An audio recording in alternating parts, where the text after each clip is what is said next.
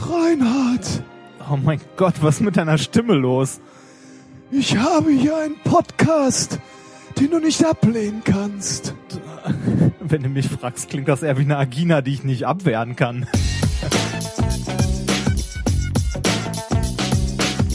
If, if, you, if you base medicine on, on science, you cure people. If you base the design of planes on science, they fly. Um, if you base the design of rockets on science, they reach the moon. It works, bitches. Methodisch inkorrekt, Folge sechs, die einzig inkorrekte Podiumsdiskussion der Wissenschaft. Mit mir heute wieder die Stimme des Herzens, Reinhard Remfort. Oh, hallo. Und ich bin die Stimme der gewissenhaften Vernunft. Du, Nicolas du Wörner. Nur schon wieder drauf an, dass ich hier angeblich schlecht vorbereitet sitze, oder? Natürlich.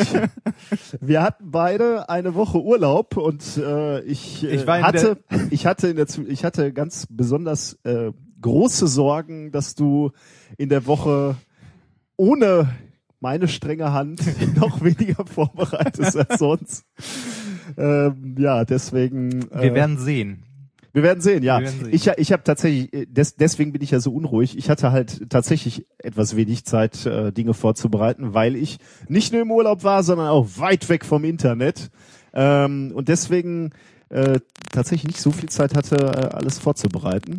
Deswegen, wir müssen, du musst mir heute mit deinem Improvisa- Improvisationstalent Äh, helfen. Das heißt, die Folge heute ist quasi was Besonderes. Das könnte die letzte werden. Ja, ja wie, ist, wie ist es uns ergangen? Die Frage, wie es im Institut läuft, können wir uns diesmal klemmen? Ich war zweimal hier in meinem Urlaub. So ist es richtig. Ja, um illegal Filme runterzuladen ja. vom Uni. Nein, ich bin nicht der... Äh, ja, ja. Nee, genau.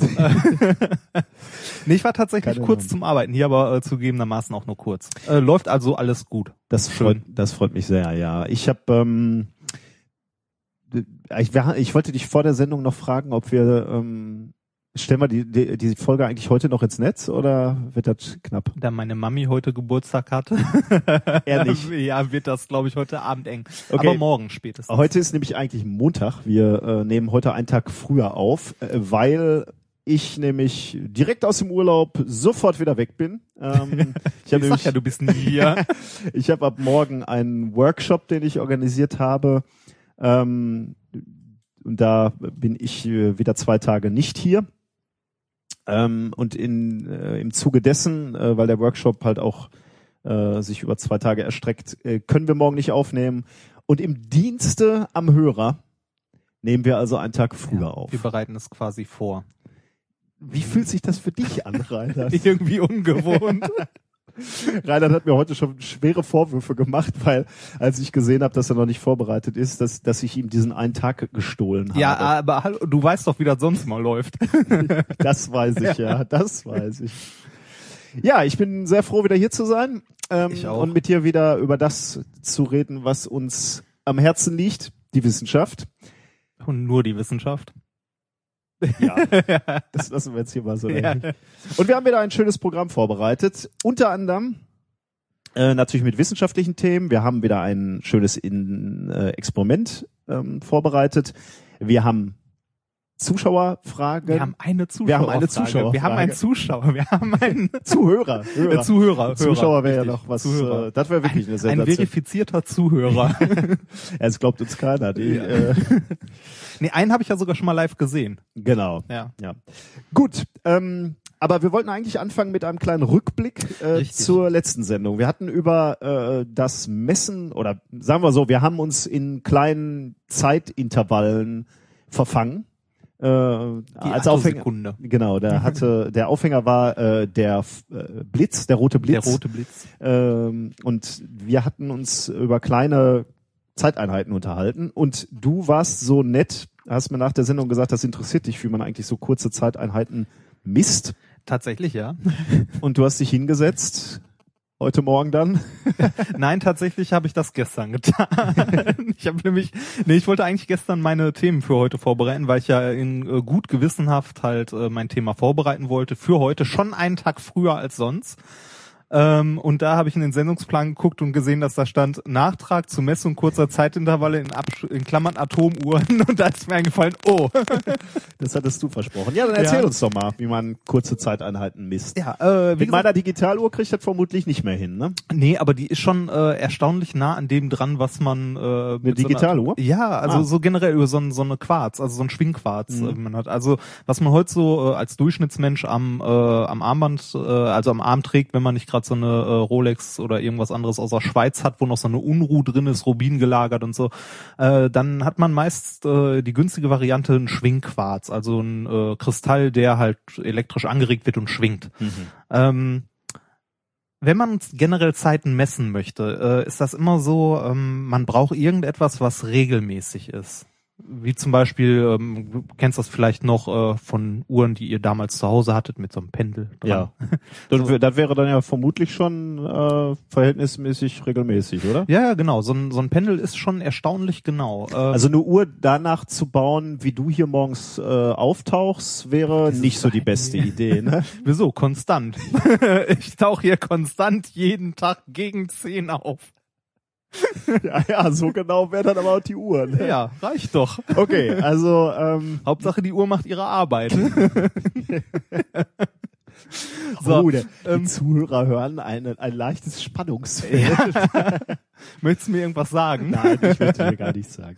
Ich also, bin sehr zufrieden mit dir. Ja, vielen Dank. Gerne. Ähm...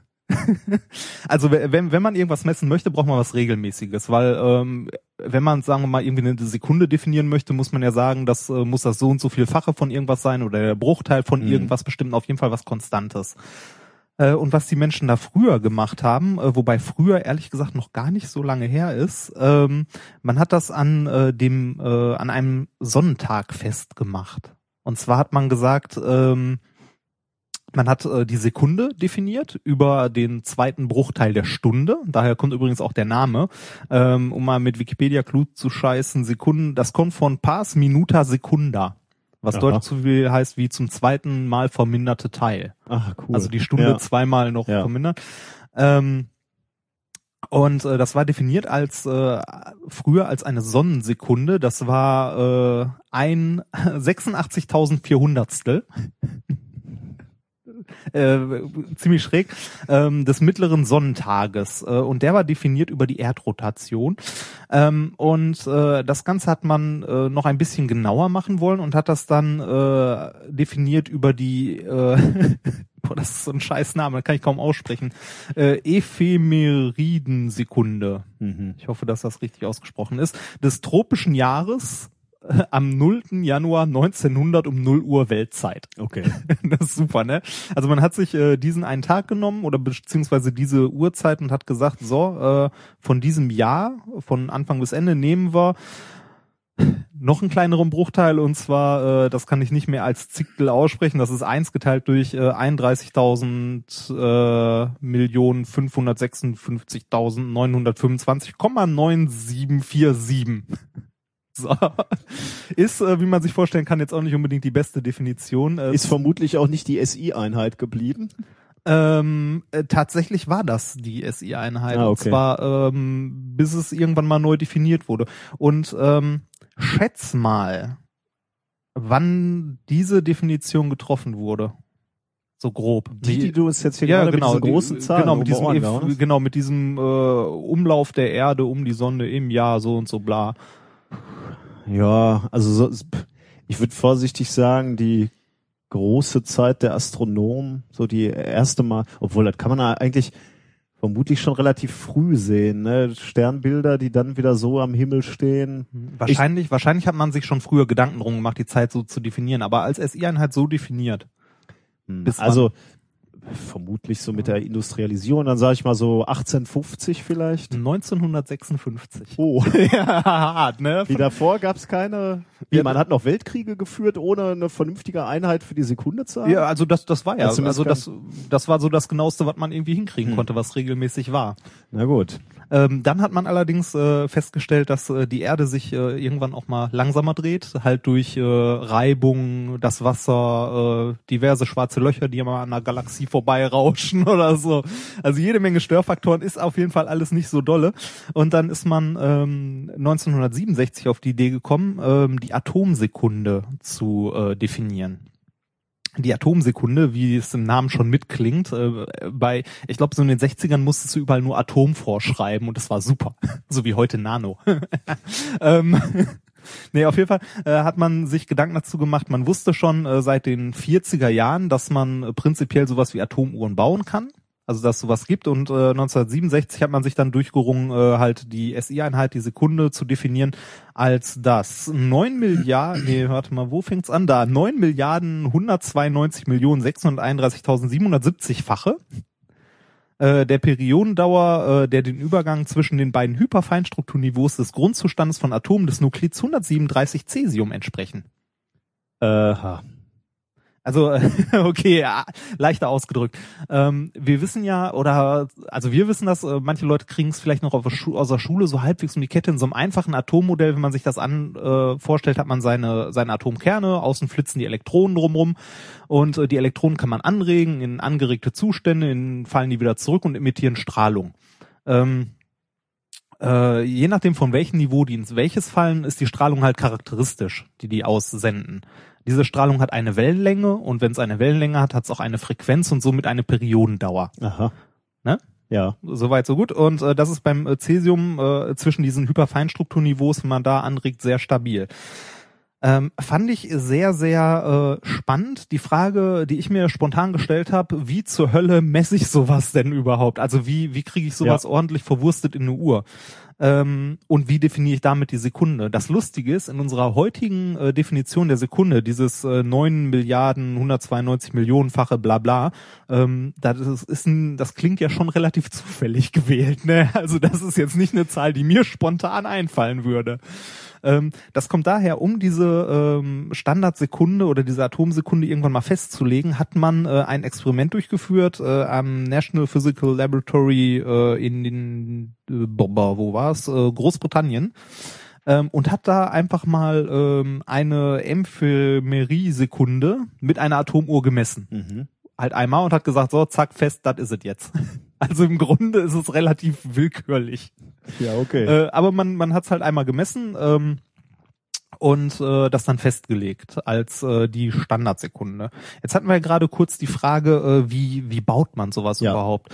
Das kommt, äh, funktioniert folgendermaßen. Und da kommt unser Quarz wieder ins Spiel. Quarzuhren mhm. hat man vorher schon gebaut. Ähm, man nimmt sich einen Quarz. Äh, dieser Quarz schwingt und erzeugt ähm, Mikrowellenstrahlung. Also dem steuert man einen Mikrowellengenerator sozusagen, der äh, Mikrowellenstrahlung mit ungefähr neun Gigahertz erzeugt. Mhm. Äh, und mit, also so ungefähr grob. Und äh, mit dieser Strahlung werden Cäsiumatome äh, angeregt. Und ja. wenn man jetzt die Frequenz äh, relativ genau einstellt, ähm, dann kommt man genau in diesen Bereich zwischen diesen Hyperfeinstrukturniveaus und man äh, regt diese Atome in Resonanz an. Mhm. Und das kann man relativ deutlich sehen. Also dann absorbieren die mehr Energie als sonst und strahlen auch wieder mehr ab, weil sie mehr aufgenommen haben. Ja. Das heißt, man trifft, man kann diesen Punkt sehr genau treffen. Und ähm, damit kann man ähm, ein eine Regelschleife aufbauen, die halt wieder zurück, dass diesen Quarz immer so regelt, beziehungsweise die Mikrowellenstrahlung, dass immer dieses Maximum äh, in der Resonanz erreicht wird. Und damit hat man halt einen, einen sehr, sehr genauen, äh, ja, was soll man sagen, Schwinger. Ja. Also, äh, also im Grunde genommen ein Uhrenpendel, genau, ein Uhren- nur deutlich schneller und ja, genau, nur deutlich besser halt. Und äh, damit äh, erreicht ja, besser heißt schneller oder ja kürz, kürzere Zeitabstände, ja, genau. Ne? Ja, genau. Und äh, damit erreicht man schon äh, sehr, sehr genaue, ähm, also sehr genaue äh, Uhren. Also damit kann man sehr genau Uhren bauen, und ähm, diese Cäsium-Uhren haben eine relative Standardabweichung von zehn hoch minus dreizehn. Das heißt, äh, die dreizehnte Stelle nach dem Komma ja. irgendwo, da wird's halt äh, langsam ungenau. Ähm, das ist schon recht genau, man möchte es aber noch genauer haben, weil die Attosekunde kriegt man damit, glaube ich, zum Beispiel nicht ordentlich gemessen, also das ist immer noch ein relativ großer Fehler. Ähm, dieses Prinzip der Atomuhr, äh, das wurde in den vierzigern schon entwickelt von äh, Isidor Isaac Rabi. Vielleicht auch schon mal gehört, Rabi-Oszillation ja. von diesem ganzen, ja, ähm, in, äh, an der Columbia University, äh, Universität, und der hat dafür sogar einen Nobelpreis gekriegt, neunzehnhundertvierundvierzig. Hm. Äh, mit der Atomuhr gab es auch noch weitere Nobelpreise, äh, und zwar neunundachtzig äh, für die Paul-Falle und äh, irgendeinen anderen noch, den habe ich aber jetzt verballert. Ähm, jetzt die Frage, wir wollen das noch genauer bauen. Wie können wir das noch genauer machen? Ganz einfach.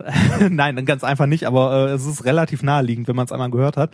Äh, anstatt mit Mikrowellen diese äh, Caesium-Atome anzuregen, nehme ich mir andere Atome, die ein kleineres, also ja. eine kleinere Hyperfeinstruktur mhm. haben und reg die mit äh, einer höheren Frequenz. Genau, mit einer höheren Frequenz an, weil dann kann ich die ähm, diese Resonanz noch genauer einstellen. Ja. Also man kann sich das vorstellen, mit einer langen Wellenlänge ist man, weiß nicht, wenn sagen wir mal bei irgendetwas bei fünf Hertz jetzt die Resonanz wäre, bei einer Langwellenlänge wird es bei zwei und sieben auch immer noch schwingen, mhm. äh, nur halt nicht so schön, aber man kann es immer, also man kann es grob einstellen. Wenn man jetzt eine sehr, sehr kleine Wellenlänge hat, eine sehr, sehr klein, äh, also ein sehr, sehr kleines Band, in dem das Ganze resonant schwingt, kann man es genauer einstellen. Was nimmt man dann? Man geht hin zu elektromagnetischen Feldern, die ähm, ja Laserlicht, also die in einem sehr, sehr hohen Frequenzbereich liegen, mit einer sehr, sehr kurzen Wellenlänge. Laserlicht kann man sehr äh, ähm, ja genau erzeugen, also mit einer spezifischen Wellenlänge ähm, und auch sehr stabil. Ähm, man kann auch, äh, man findet auch Atome, die man anregen kann äh, mit einem entsprechend passenden ähm, ja äh, Bandgap, also mit einem mit einer, der Bandgap ist da das falsche Wort, äh, mit einer entsprechenden Hyperfeinstruktur, die man schön anregen kann. Das Problem, das man da dann nur kriegt, ist, äh, das Ganze wieder auszulesen, also den Laser selber wieder zu ja, messen, welche ja. Frequenz der denn gerade genau hat, also wo genau der sich äh, befindet. Ähm, nichtsdestotrotz hat man äh, damit ähm, optische Atomuhren gebaut. Nennen, also die Dinger nennen sich halt optische Atomuhren, weil halt optisch angeregt ja. wird. Und äh, die haben eine relative Standardabweichung. Das Beste, was bis jetzt erreicht wurde, von zehn hoch minus siebzehn. Das ist nicht schlecht. Also ja. nochmal äh, noch mal vier Zehner-Potenzen obendrauf. Das ist äh, nicht übel. Ja, das ist äh, somit das Beste, was man heutzutage machen kann. Ähm, diese optischen Atomuhren haben dann eine Arbeitsfrequenz von ähm, so um die vierhundertdreißig Millionen Megahertz. Also die die sind schon äh, unglaublich hoch. Äh, ein kleiner Fun-Fact sozusagen noch am Rande, was ich ganz interessant fand, ist, neben diesem ganzen äh, Atom genau messen und so weiter, äh, gibt's noch eine andere Sache, die äh, eine sehr, sehr geringe Standardabweichung hat, und zwar kleiner als zehn hoch minus sechzehn. Mhm. Und das ist... Ich bin gespannt. Ein Pulsar. Ah. Fand ich auch, also finde ich beeindruckend. Also man sucht in... Das ist eine ganz andere Größenordnung. Ja, genau. Ne? Also man genau. hat, äh, hat bisher halt immer irgendwelche Moleküle angeregt oder Atome ja, und dann genau. guckt man auf so einer ganz anderen Größen ja. Größenskala, hat man auf einmal auch wieder einen, einen sehr genauen Schwinger. Ja, genau. Das ist äh, und zwar ist das der Pulsar P S R neunzehnhundertsiebenunddreißig plus einundzwanzig. Ach, das ist nur der oder ja, Pulsare im Allgemeinen? Nee, nee, dieser Pulsar. Ah, okay. Dieser Pulsar hat äh, erstaunlicherweise äh, eine relative Standardabweichung von kleiner zehn hoch minus sechzehn. Ja, aber ist doch ganz eindeutig, hat sich da doch eine außerirdische Zivilisation eine, eine vernünftige ja. Uhr ins ja, Weltall genau. gehämmert, oder? Ja, da musste ich auch sofort dran denken. Ja, also ich bitte dich. Ja. Wofür denn sonst? Ja, ja interessant. Ähm, ich, äh, ich hoffe, das ist so äh, ausreichend als Nachtrag äh, zu den Atomuhren. Ich habe auch gerade noch einen Fun-Fact, da ist mir gerade noch eingefallen, wo du, äh, wo du über, ähm, über Erddrehung oder Tageslängen gesprochen hast ähm, und darüber, dass man über die Tageslänge Ähm, auch die Sekunde oder den Bruchteil der, der Tageslänge, die, die Sekunde definieren kann.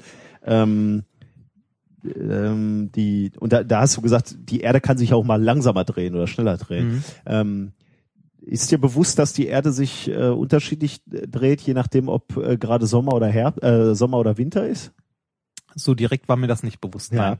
Äh, da könnte man sich ja mal Gedanken machen. Also wenn, warte mal, lass mich mal kurz überleben. Wenn bei uns, ich, ich mache es noch genauer, äh, wenn bei uns Herbst ist, dreht die Erde sich schneller. Das glaube ich nicht, weil Herbst ist immer scheiße lang, genau wie Winter. Nein, ich rede natürlich jetzt nicht von Tageslicht oder so, sondern einfach nur der, der Tageslänge. Also wie lange dauert, die er äh, dauert es, bis äh, die Erde einmal um sich selbst gedreht hat. Im Herbst kürzer als im Frühjahr beispielsweise. Das heißt, rein theoretisch wäre der Frühling länger, als weil die Tage länger sind? Ähm, Im Grunde genommen, ja. Also der Tag, ja. Ja, ja, ja. heller ist. Ja, ja, heller nicht, jetzt ne? nicht, sondern ja, netter. Ja. Wie viel, was für eine Größenordnung reden wir denn da? Bruchteile von Sekunden. Das ist übrigens auch das Problem bei diesem, äh, bei diesen äh, Definitionen der Sekunde mit der Erddrehung, dass man irgendwann Schaltsekunden einführen muss. Ja, okay, und so. ja, ja. Äh, ja, wir reden äh, nicht von einer ganz äh, besonders großen, du wirst jetzt nicht viel mehr, äh, du wirst nicht deutlich produktiver sein im Frühjahr. Aber jetzt überlegen wir uns mal, woran könnte das liegen? Ähm, hm.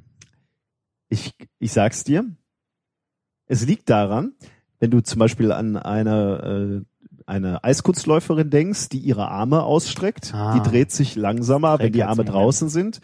Und die dreht sich etwas schneller, wenn die Arme drin sind. Jetzt könnte man überlegen, okay, was passiert auf der Erde im Frühjahr und äh, im Herbst? Die Antwort ist, im Frühjahr sind Blätter auf Ernsthaft? den Bäumen und damit viel Biomasse oberhalb ja. oder oben an der Spitze der Bäume. Das und im Herbst, Herbst fällt dieses Laub, dieses, diese enorme Biomasse runter. Das ist wie, wie bei einer äh, Eiskunstläuferin, die die Arme anzieht. Und deswegen dreht sich die Erde im Herbst ein klein bisschen schneller. Das kann man messen? Jetzt könnte man natürlich... Ja, das kann man messen. Und zwar äh, haben unter anderem die T U München hat mit einem Ringlaser, mit einem hochgenauen, mhm. vermutlich mit so einem, ja. wie du gerade äh, uns erzählt hast, genau diesen Effekt gemessen. Äh, und zwar festgestellt, dass die Tage im Winter etwa eine Tausendstel Sekunde kürzer sind als im mhm. Sommer. Jetzt könnte man natürlich, wenn man kritisch ist, noch fragen, ja, Moment, wenn, wenn bei uns so Frühjahr ja, ist, richtig. ist da auf der anderen Seite, also auf der Südhalbkugel ähm, Herbst, dann müsste sie sich doch rausmitteln. Das stimmt nicht ganz, weil mehr Landmasse auf der Nordhalbkugel ist und ah. damit auch mehr Pflanzen und mehr Biomasse, die sich dann nach oben bewegt. Das kann man ändern. Aber ist irre, ja, ne? Ja, das ist wirklich irre. Auch ich mein, kleine Funfact. Äh, Habe ich schon gesagt, äh, eine Tausendstel Sekunde, also nicht viel. Du, du bist nicht, ich werde keine deutliche Produktivitätssteigerung im Frühjahr bei dir nee. erwarten können. Ja, aber da bin ich äh, eher wach und so. Im Frühjahr? Ja, deutlich. Hast du nicht gemerkt? Ich leide dann ja immer etwas unter meiner Allergie. Von daher, ja. ähm, da wird bei mir nicht, äh, wird's nicht produktiver deutlich. Hm. Äh, übrigens, unsere äh, Weltzeit, wie wir sie heute haben, wird, äh, ich habe mich ja auch immer gefragt, wo kommt die Zeit her, die wir hier so, ne, wonach die Börse geht und der ganze Mist. Es gibt tatsächlich äh, über die Welt verteilt äh, ungefähr zweihundertdreißig Atomuhren an sechzig Standorten, mhm. äh, weil der Standort hat ja auch noch Auswirkungen auf die Zeit, Ach, richtig. wie die o Zeit vergeht. Oder niedrig, genau, ne? ja, ja, genau. Und äh, das wird dann alles synchronisiert und gemittelt. Und daraus ah. wird dann eine Weltzeit mein gemacht. Gott. Hammer, ne? Äh, da gibt's auch schöne Experimente zu, wo man einmal eine Atomuhr, äh, ich glaube, das hat Quarks und Koma gemacht, unten in den Kölner Dom stellt und einmal oben ja. auf den Turm ja. und nach einem Jahr geguckt hat und die, man sieht einen Unterschied. Einstein, ne? Ja, ähm, genau. Zeitdilatation. Da müssen wir mal äh, bei ja. Zeiten drüber ja, sprechen. Ja, das wird länger. das, das wird länger, ja. ja. Werbung. Es gibt ja durchaus Momente, wo man sich wünscht, man hätte die richtige Versicherung. Wenn man zum Beispiel krank ist oder so. So wie ich gerade. Äh, es gibt aber auch alle möglichen anderen Situationen, wo man sich denkt so, boah, hätte ich mir mal Gedanken um Versicherungen gemacht. Und genau hier kommt Clark ins Spiel. Mit Clark könnt ihr dabei sogar noch sparen. Als dein Versicherungsmakler überprüft Clark regelmäßig, ob du alle Versicherungen hast, die du brauchst und zeigt dir, wo du Geld sparen kannst oder wo du noch mehr Leistung rausholen kannst. Damit Clark als dein Versicherungsmakler auftreten kann, das heißt zum Beispiel Verträge für dich kündigen und neue abschließen, erteilst du Clark bei der Registrierung ein Maklermandat. Das heißt aber gleichzeitig, dass dieses Mandat von deinem, deiner alten Maklerin an Clark übergeht. Das ist nichts, was sich Clark ausgedacht hat, sondern ganz normale Praxis in der Versicherungsbranche. Du kannst deine Vollmacht zum Maklermandat aber natürlich jederzeit kostenfrei widerrufen. Außerdem hast du mit der Clark-App alle deine Versicherungen im Überblick und kannst sie von überall aus digital managen. Und wenn du mal auf der Suche nach einer neuen Versicherung bist, durchforstet Clark mit Hilfe modernster Technologien tausende Tarife, um genau den zu finden, der am besten zu dir und deinem Lifestyle passt. Und wenn wir schon beim Thema Sparen sind, die Jungs und Mädels von Clark lassen auch noch einen dreißig Euro Shopping-Gutschein springen. Alles, was du dafür tun musst, ist, dir die Clark-App runterladen, zwei deiner bestehenden Versicherungen hochladen und mit dem Code methodisch vierunddreißig, alles groß geschrieben, methodisch vierunddreißig, bekommst du einen dreißig Euro Shopping-Gutschein für Brands wie Ikea, Zalando oder Apple. Die Teilnahmebedingungen und alle weiteren Infos findet ihr wie immer in den Shownotes. Werbung Ende. Ich habe, wo wir gerade über Fun Facts sprechen, äh, das, das ist jetzt so, so völlig, äh, völlig aus dem Zusammenhang und kaum ähm, kaum wirklich in dieser Sendung zu verwursten eigentlich, aber äh, das muss ich dir doch noch sagen, beim Prokrastinieren bin ich über Fun Facts, äh, also die Webseite hieß vierzehn der, der höchst interessantesten Fun Facts ever. Äh, aber ich musste trotzdem, zwei oder drei muss ich davon vorlesen, weil ich die wirklich interessant fand. Wusstest du, dass es mehr Iterationen äh, des Schachspiels gibt als Atome im bekannten Universum? Nee, echt? Ja. Scheinbar gibt es mehr Stellungen, die möglich ja, ja. sind als äh, als Atome im Universum. Das, also ich kenne nur diese hier diese was ist das Parabel oder so mit diesem Bauer, der sagt, nee, gib mir ein Reiskorn auf dem zweiten Feld zwei und so weiter und so weiter. Ja und dann Quadra nee, quadratisch exponentiell. Oder? Also er will dann auf dem nächsten vier, dann, ja, dann acht, dann, dann sechzehn ja. und so weiter. Die Parabel geht dann aber, oder war das auch immer, Parabel ist es nicht, ne? Oder die Sage geht dann aber so weiter, dass er am Ende den Kopf abgekriegt hat, oder? Ey, weil ich er, weiß es nicht mehr. König fühlte sich da leicht betrogen. Ach was. Und das hier finde ich auch interessant. Kleopatra, ne? Ja. Du weißt, ja, ja. die Ägypterin da. Mhm. Äh, Kleopatra, und das ist jetzt, fand ich wirklich interessant, Kleopatra lebte näher an der Mondlandung als am Bau der großen Pyramide in Gizeh. Das ist so cool, oder? Ja, das ist auf jeden Fall cool. Man, man, man hat irgendwie so keine, kein Gefühl für nee, Zeiteinheit. Man sagt so, Ägypten, okay, Hochkultur war da irgendwann mal äh, okay, aber äh, und Kleopatra war eine von denen. Äh, tatsächlich hat die ja relativ spät gelebt in Ägypten. Ähm, die, die hatte ja noch was mit äh, Caesar oder, oder Augustus, ich weiß nicht nee, mehr, wahrscheinlich Caesar, mit beiden. Ich. Wenn man Asterix glauben darf, dann mit Caesar. Okay. Ähm, und sie war damit näher an der Mondlandung als an... Ähm, ja, krass. Ist cool, ne? Aber das äh, kennt man aus dem Alltag ja auch ein bisschen, so äh, Sachen, die weit zurücklegen, da schmilzt alles so zu einem Brei zusammen. Ja, manchmal muss es gar nicht so weit weg sein. Da wird's breich. Ja. Äh, was meinst du, wie viele äh, Mücken braucht's, äh, um dich komplett auszusaugen? Uh, das äh, finde ich interessant. Ähm, Echt? Warum? Ja, äh, erfährst du später. Hier in einem, in einem Thema heute? Ja, ja. Ach, cool. ja. Ähm, boah, keine Ahnung. Viele. Also eins Komma zwei Millionen. Was? Ja, okay, eins Komma zwei, ja. Also die, die Wahrscheinlichkeit, dass du morgens leer gesaugt aufwachst, äh, ist relativ gering. Zumindest, wenn sich Moskitos über dich hermachen. Wenn die Zombie-Apokalypse da ist, ja, geht's äh, natürlich schon etwas schneller. Ja, ja äh, aber genug davon, glaube ich. Also äh, mehr, mehr muss man nicht äh, über diese Fun Facts, über die ich gestolpert bin, äh, beim Prokrastinieren braucht man, glaube ich, nicht reden. Was viel wichtiger ist, ist, dass sich ein Zuschauer an uns, äh, Zuhörer, ich sag schon wieder Zuschauer, ja. ein Zuhörer an uns gewendet hat. Mit einer interessanten Frage, der Zuhörer Leo. Ähm, das äh, hat uns sehr gefreut ähm, und wir wollen uns Mühe geben, diese Frage zu beantworten, die er uns gestellt hat. Ja, beziehungsweise du beantwortest die, ne? Du bist ja mir zuvor gekommen. Ja, äh, also ich habe äh, ja, ich, ich hab mir die Mühe gemacht, du kannst gleich gerne ge gerne äh, ergänzen. Ja, oder ähm, es mag, macht mir auch mehr Spaß, wenn, wenn ich... Äh, Ja, ist auch sinnvoller, wenn es mir erklärst. Genau, ja. So. Das ist pädagogisch sinnvoller.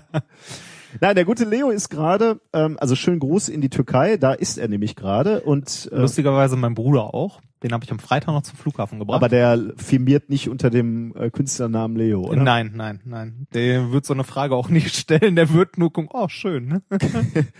Also äh, der Gute ist gerade in der Türkei im Urlaub äh, und er hat... abends ein Phänomen äh, beobachtet. Ähm, ich lese le, äh, les hier gerade mal aus seiner E-Mail vor. Ähm, also ich unterstelle ihm jetzt mal nicht nach dem Konsum von Alkohol, sondern einfach äh, im, im völlig klaren und ungestörten Geisteszustand.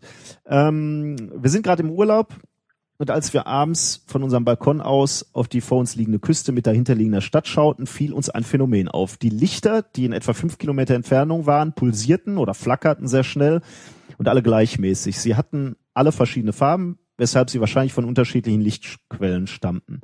Alle anderen Lichter, zum Beispiel die Straßenlaternen am direkt vor uns liegenden Hafen oder die Lichter im vorderen Teil der Stadt, der Übergang zwischen nicht pulsierenden und pulsierenden Lichtern in der Entfernung war sehr hart, wiesen diesen Effekt nicht auf.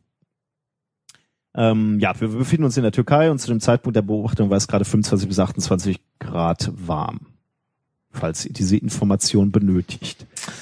Also ja. Einmal kurz zusammengefasst, äh, der sitzt wenn ich das richtig verstanden habe, am Strand. Nüchtern? Oder ja, nüchtern. Äh, im Bestimmt. ähm, also, oder im Hotel auf dem Balkon. Und ähm, guckt halt auf den Hafen hinaus? Genau, in, sagen wir auf die Küste oder genau, auf, auf den Hafen, aufs, aufs Meer, genau. Und ab einer gewissen Entfernung fängt so harte Linie an, dass alle Lichter synchron flackern. Ja, also äh, sagen wir mal erstmal, die flackern. Äh, ja. Wie synchron ja, okay, sollte okay, man, okay, ja. ähm, aber sie flackern erstmal, mhm. ja, genau. Mhm. Ähm, vor allem das mit der harten Linie ist natürlich interessant. Aber wir nähern, wir müssen uns das, ähm, wir, wir nähern uns dem Problem mal schrittweise. Also mhm. zunächst einmal die Frage, warum flackern Lichter, die weit entfernt sind? Ähm, das gleiche Phänomen äh, beobachtet man ja auch Äh, bei Sternen mitunter, dass die nachts flackern. Ähm, die, also man, ich glaube, die die Frage zu beantworten, das das fällt noch verhältnismäßig äh, leicht. Also äh, wir wir sehen die die Lichter aus aus der weiten Entfernung und die, die, dieses Licht muss durch die Luft, die zwischen uns und dem Licht äh, liegt, zu uns gelangen. Jetzt hat man natürlich ähm, das Problem, oder das kennt man von, von, wenn man im Sommer über die Straße fährt, dann sieht man auch diese, diese flimmernden Lichter auf der mhm. Straße. Also alles ähm, leicht verschwimmt genau, und so. Ja. Mhm. Ähm, äh, die Ursache dafür sind, ja, sagen wir mal, ähm, Lichtbrechungen, ähm, die daherkommen, dass wir äh, das, äh, das Licht mit, oder dass das Luft mit unterschiedlicher Temperatur eine unterschiedliche Dichte hat. Und damit auch einen unterschiedlichen Brechungsindex. Also nähern wir uns einfach mal äh, dem Problem. Wir sitzen auf unserem Balkon, Im, in der Ferne sehen wir diese Lichter und zwischen uns ist Luft, viel Luft. Diese Luft ist in Bewegung. Äh, zum einen durch Wind, zum anderen äh, durch Konvektion, also Wärmeströmung, ähm, bewegt sich diese Luft. Ähm, nebenbei ähm, gerade am Meer hast du natürlich, äh, gerade bei diesen Wechseln Tag zu, zu Nacht, hast du natürlich ähm, relativ starke Strömung, Wind, Luftströmung, Wind im Grunde genommen. Mhm. Ähm, weißt du, äh, hättest du ein Gefühl dafür, wie der Wind äh, am, an der Küste ist, wenn es äh, Nacht wird? Oh, wenn es Nacht wird... Das ist nämlich erstaunlich, aber ich, ich sag, möchtest du, möchtest du einen Tipp abgeben? Sonst, sonst, sonst erkläre ich es dir, weil eigentlich sieht man nämlich immer das gleiche Phänomen.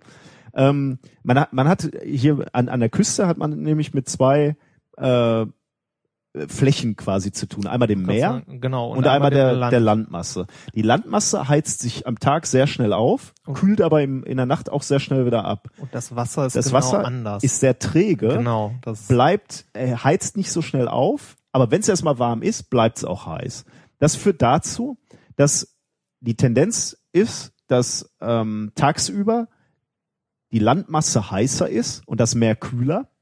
Das heißt, über dem Land entsteht quasi ein Sog, wärmt sich die Luft auf und steigt nach oben und erzeugt so einen Sog. Das heißt, der Wind geht eher vom Meer zum Land und dann nach oben weg. Mhm.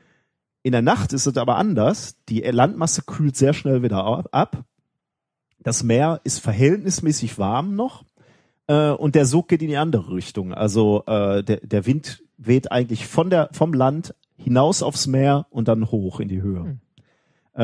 Das heißt, wenn du wenn du am, an der Küste bist, kannst du immer so ein bisschen äh, vom vom Wind her äh, oder von der Windrichtung ähm, abschätzen, äh, wo wo das Meer gerade ist. Wenn du nicht gerade mit den Füßen eh schon drin stehst oder oder das Rauschen hörst, dann ist natürlich. Also mit anderen Worten, wir haben gerade am Meer äh, eine relativ hohe Windbewegung oder oder eine Luftbewegung. Mhm. Ja, kennt man ja. Wir ist haben Wind, ist, wir haben, ist immer windig. Wir haben Wind, wir haben Konvektion, die Luft bewegt sich. Die Luftbewegung jetzt, und da haben wir jetzt gerade schon drüber gesprochen, erzeugt eine, eine erzeugt Temperaturschwankungen. Wir haben Stellen, die wärmer sind, wir haben Stellen, die weniger warm sind, also äh, Unterschiede in der Temperatur, Temperaturschwankungen, ja. Diese statistischen Temperaturschwankungen führen zu Dichteunterschiede, denn warme Luft ist weniger dicht als kalte Luft. Und damit, und da habe ich gerade schon drüber gesprochen, haben wir auch unterschiedliche Brechungs, ähm, einen unterschiedlichen Brechungsindex in der Luft und dadurch wird die Luft oder das Licht, was durch die Luft zu uns kommen muss, mal mehr, mal weniger, statistisch gebrochen. Brechung heißt Ablenkung. Das heißt, wenn wir jetzt hinaus aufs Meer gucken, auf eine Lichtquelle, dann flackert die, weil sie mal etwas mehr abgelenkt wird, etwas weniger abgelenkt mhm. wird. Also der, der Punkt bewegt sich halt und das nehmen wir als Flackern wahr. Ähm, ja, optische Turbulenz würde man also sagen, beobachten wir da. Oho. Jetzt könnte man natürlich sagen, okay, warum, warum äh, scheint die, also wie, wie sagte er, ähm, sie flackern und pulsieren sehr schnell und gleichmäßig. Ob die wirklich so gleichmäßig, also man, man könnte natürlich annehmen, dass größere Luftmassen äh, so, ähm, wie so eine Nebelbank genau so, so ja durchlaufen und dadurch wir also so ein, so ein Pulsieren, ein, ein fast mhm. synchrones Pulsieren sehen. Müsste man müsste man jetzt mal selber beobachten, ob die ähm, Wie, wie synchron tatsächlich dieses Phänomen war. Hm. Das ist schwer zu beurteilen. Aber ich, ich, ich würde vermuten, dass es daran liegt. Ähm, das erklärt jetzt zunächst einmal, warum diese Lichter flimmern hm. äh, oder flackern. Erklärt aber natürlich noch nicht, warum ab einer bestimmten Entfernung. Das stimmt. Da habe ich, ähm, da habe ich drüber nachgedacht ähm, und ich habe, ich, also ich bin nicht auf eine zuverlässige Erklärung gestoßen, aber ich könnte mir eine Erklärung vorstellen. Ähm, und zwar ähm, müssen wir unterscheiden, vermute ich, methodisch inkorrekt, äh, dass es darauf ankommt, ob wir uns Punktlichtquellen anschauen oder ausgedehnte Lichtquellen. Denn das gleiche, ein, ein gleiches Phänomen beobachtest du, wenn du äh, dir Sterne anguckst, oder, oder sagen wir Himmelskörper. Du Also wenn du Fixsterne beobachtest, und das sind Punktlichtquellen, also die sind mhm. so weit weg, dass unser Auge sie halt wirklich nur als einzelnen Punkt wahrnimmt, die, oder wenn man sich die anschaut, siehst du, dass die flackern. Das liegt daran, dass eben dieser eine Punkt auf deiner Netzhaut sich bewegt von mhm. einem Rezeptor zum nächsten.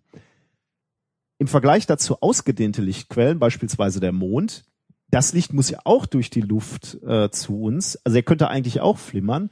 Da ist der Unterschied aber so, Das, das sind viele Bildpunkte, das ist ein sehr ausgedehnter äh, Fleck am Himmel.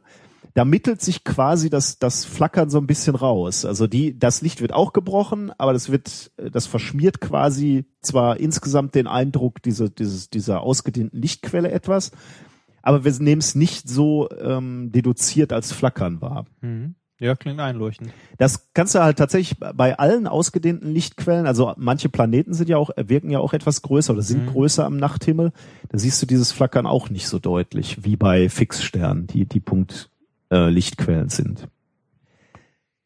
Jetzt habe ich mir also überlegt, okay, vielleicht hat es damit was zu tun, also weil dies, dieses mhm. Phänomen, äh, vielleicht sollte ich das noch sagen, dieses Phäno- Phänomen ist äh, bei, bei der Sternbeobachtung ähm, sehr gut bekannt, sehr gut beschrieben. Und natürlich ein erhebliches Problem. Also Leute, die mit guten Teleskopen Sterne ansehen wollen, die leiden natürlich sehr unter diesem Flackern. Mhm. Ähm, weil die wollen, insbesondere bei fernen, lichtschwachen Sternen, wollen die ihre Fotos natürlich sehr lange be- äh, belichten, damit die n- n- überhaupt was sehen. Überhaupt was sehen, genau. Das ist ja auch einer der Gründe, warum man irgendwann mal auf die Idee gekommen ist, so ein Ding in eine Rakete zu packen und genau, ja, äh, ja. halt in Orbit zu schießen, weil da die störenden Luftschichten genau, nicht ja. sind. Ich kann mir gut vorstellen, dass das einer, also dass das auch ein Grund ist, warum äh, man da äh, scheinbar eine äh, harte Linie sieht, weil äh, Quellen, also Lichtquellen, die halt näher sind, erscheinen größer und nicht mehr punktförmig. Genau. Äh, ein zweiter Punkt, was ich mir äh, auch noch lass, vor- lass uns das noch eben abschließen, also. ja, weil ähm, in der Astronomie wird dieses, diese, dieser Effekt als Seeing bezeichnet, also mhm. wie Englisch sehen. Ähm, da, da ist nämlich genau das Problem, wenn ein Stern zu lange, also ein Stern, der flackert, zu lange belichtet, verschmiert der im Bild, mhm. weil, weil der, halt der Lichtpunkt wandert, mal, mal rechts, mal links. Dann kannst du das auswerten, die Halbwertsbreite dieses verschmierten Flecks und, und das gibt einen Eindruck davon, wie groß dieser Seeing-Effekt ist. Und dann sucht man sich halt Orte auf der Welt, wo dieser Seeing-Effekt geringer ist. Also gibt diese, diese guten Teleskope auf der Erde sind ja zum Beispiel irgendwo, glaube ich, auf Hawaii, auf irgendeinem Vulkan. Ja. Ähm, zum einen, genau. weil da wenig restlich ist. Und weil die Wissenschaftler gesagt haben, hm, wo bauen wir denn mal ein Teleskop hin? Hm, Hawaii, habe ich gehört, soll ganz gut sein. Genau. Ne? Das ist wahrscheinlich so ein riesen, riesen Hoax. ähm, genau. Wolltest, wolltest du mir noch ein Argument ja, liefern? Äh, also Sondern dann mache ich das mit, nämlich mit diesen Punktlichtquellen noch eben zu Ende. Ja, mach mal. Äh, weil mich dann interessiert hat, ab wann erscheint denn für uns eine Punktlichtquelle als Punktlichtquelle? Also sagen wir mal, wir haben so ein ähm, ja, ausgedehntes Objekt. Ab wann ist das eine Punktlichtquelle? Äh, da habe ich nochmal nachgeguckt. Unser Auge ist in der Lage, auf hundert Metern ähm, noch Punkte getrennt aufzulösen. Also gesunder Auge, ne? Mhm. Ähm, die drei Zentimeter entfernt sind, auf hundert Meter. Also auseinander sind. Ja, auseinander sind, ja. Mhm. Jetzt sagen wir mal, so eine übliche Stra äh, Straßenlaterne hat dreißig Zentimeter, so diese diese Kugel, die da so am Strand rumsteht. Das wären also schon tausend Meter, ein Kilometer. Ab mhm. da nimmst du alles als Punktlichtquelle wahr. Mhm. Ähm, vielleicht sieht äh, der Leo auch ähm, Fensterscheiben, die wären dann so mhm. einen Meter groß. Dann dann würden wir etwa so äh, von drei Kilometern sprechen, etwa. Ähm, Ich würde vorsichtig behaupten, also ab, ab so einer Entfernung irgendwo zwischen tausend, dreitausend Kilo, äh, dreitausend Metern, also ein, äh, irgendwo zwischen ein und drei Kilometern, äh, wird alles zu einer Punktlichtquelle. Mhm. Jetzt sagt Leon natürlich, das ist eine sehr abrupte Grenze, aber ich bin mir nicht ganz sicher, wenn du so einer Küste entlang guckst, wie äh, wie ähm, abrupt du drei Kilometer wahrnimmst. Also sagen wir mal, du guckst auf die andere gegenüberliegende Küste und die ist zehn Kilometer weit weg, dann ist, glaube ich, ein ein fließender Wechsel von einem Kilometer zweien schon recht abrupt, eine mhm. recht abrupte Grenze. Das könnte ich mir vorstellen, ähm, ist, äh, könnt, könnte ein Grund sein, warum man eine abrupte Grenze wahrnimmt. Du hattest auch noch einen, äh, ja, äh, was, was ich glaube, was da also äh, dem noch, also zu diesem Punkt noch dazu kommt, ist, äh, je weiter etwas natürlich weg ist, desto mehr Möglichkeiten unterschiedlicher Luftschichten und Brechungen gibt es natürlich. Richtig, das, damit hätte ich natürlich anfangen sollen. Das, Stimmt. Das, das kommt ist natürlich, natürlich der erste mit dazu, Effekt, ja. Ne? Ein, ein Objekt, selbst wenn es eine Punktlichtquelle ist, die einen Meter von dir weg ist, ja. die wirst du nicht wahrnehmen, genau. genau Beziehungsweise so, sie wird nicht flackern. Ja. Also genau, damit hätte man äh, hätte man anfangen sollen zu argumentieren. Also als erstes mal etwas, was weit weg ist, flackert mehr, genau. Mhm. Also was was maximal weit durch die Atmosphäre durch muss. Deswegen nebenbei flackern Sterne, die nahe dem Horizont sind, auch mehr, weil sie eben mehr durch die ah, Atmosphäre ja. durch müssen und vor allem mehr durch durch die erdnahe Atmosphäre, da wo viel ah, wo Windbewegung ist, ist so. äh, wo, wo, wo halt auch viel ah, Luftbewegung ja, ja. ist. Äh, haben wir ja gerade drüber gesprochen, dass ja. Wind dadurch entsteht, dass Erdboden warm ist. Ähm, ja, genau. Also genau, das habe ich übersehen. Natürlich, zunächst einmal flackern die Sachen mehr, die einfach weit weg sind. Und dann kommt, glaube ich, noch der Effekt dazu, dass die Lichtquellen auch immer kleiner werden. Ja, aber ich glaube, wie du schon sagst, also was Größeres als ein leuchtendes Fenster wirst du nicht irgendwo haben. Wenig, als, ja. Also oh, ja. ja oder wenig. Es sei denn, da steht zufällig gerade äh, Las Vegas oder also so. Also wenn wenn er äh, jetzt da drüber gucken würde und würde vielleicht wirklich eine sehr ausgedehnte Lichtquelle sehen, also genau, was du jetzt sagst, irgendein riesen Anzeigetafel, ähm, dann würde ich vermuten, dass er da dieses Flackern wieder etwas weniger sieht. Mhm. Ein Foto wäre schön. Ein was? Ein Foto. Ein langzeitbelichtetes. ah, naja. Ja, ähm, das war unser Versuch, äh, das zu beantworten. Ähm, wenn dem Leo das nicht reicht, wären wir, glaube ich, ähm, gewillt, auf seine Kosten in die Türkei zu kommen. Ja, ja. ja wenn es irgendwo noch zwischenpasst.